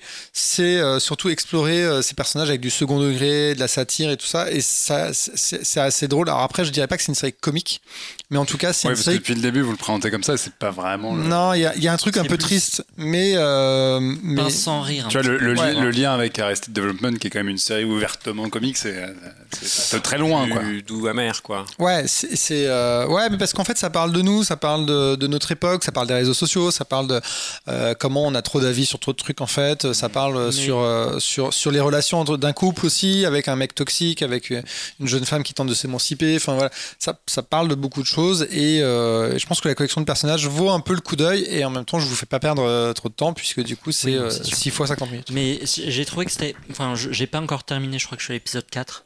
Et euh, j'ai trouvé que c'était quand même un petit peu répétitif. C'est un peu toujours ouais, le même ça, schéma de. Euh, on sent que ça pourrait être en 4 euh, épisodes. qui sont un peu. Enfin, tout le monde est fucked up, mais les filles qui sont des grosses bitches.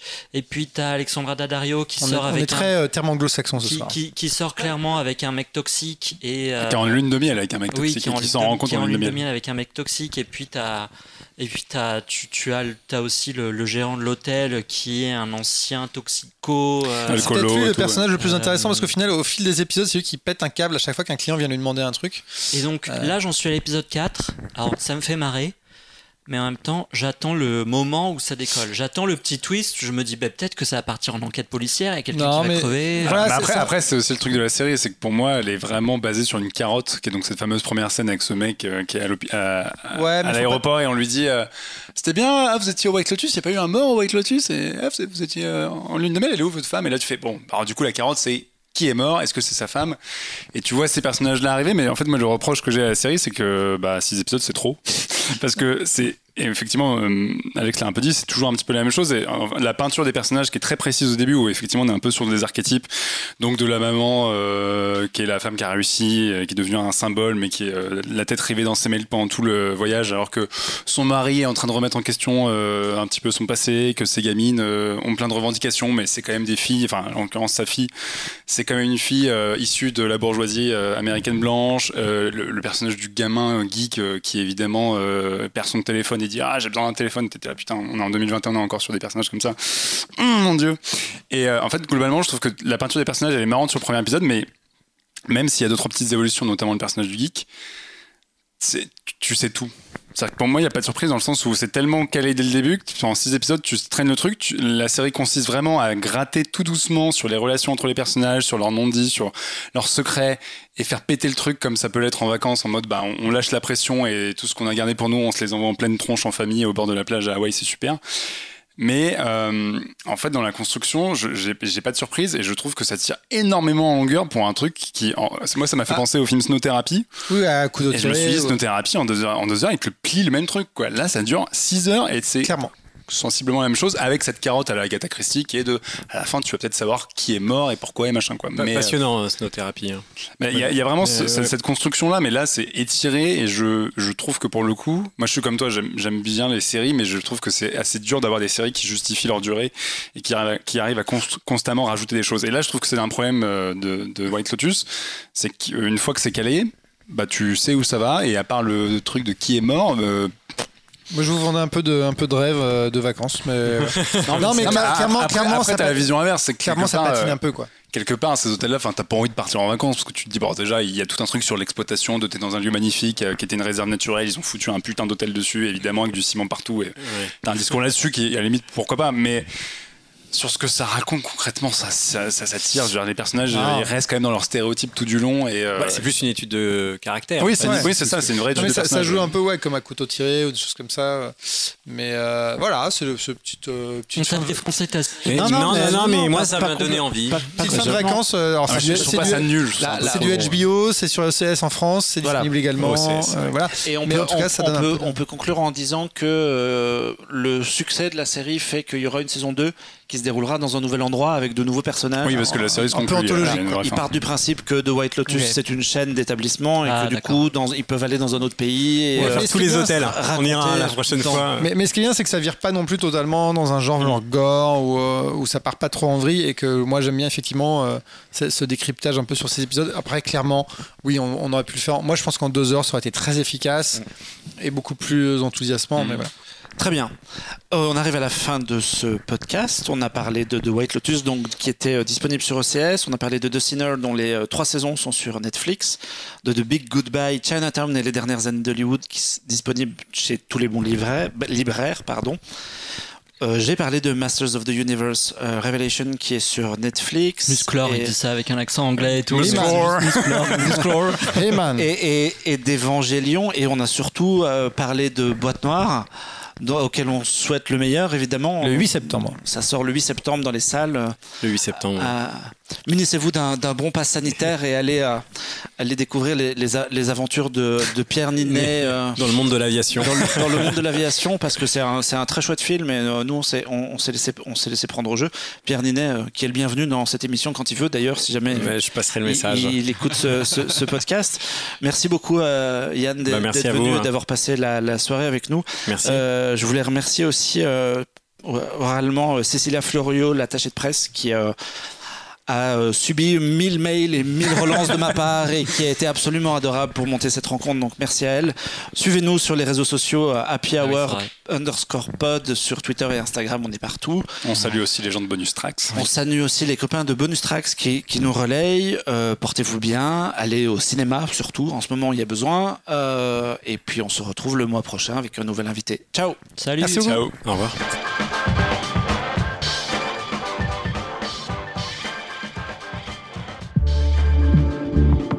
Bonus. Trax.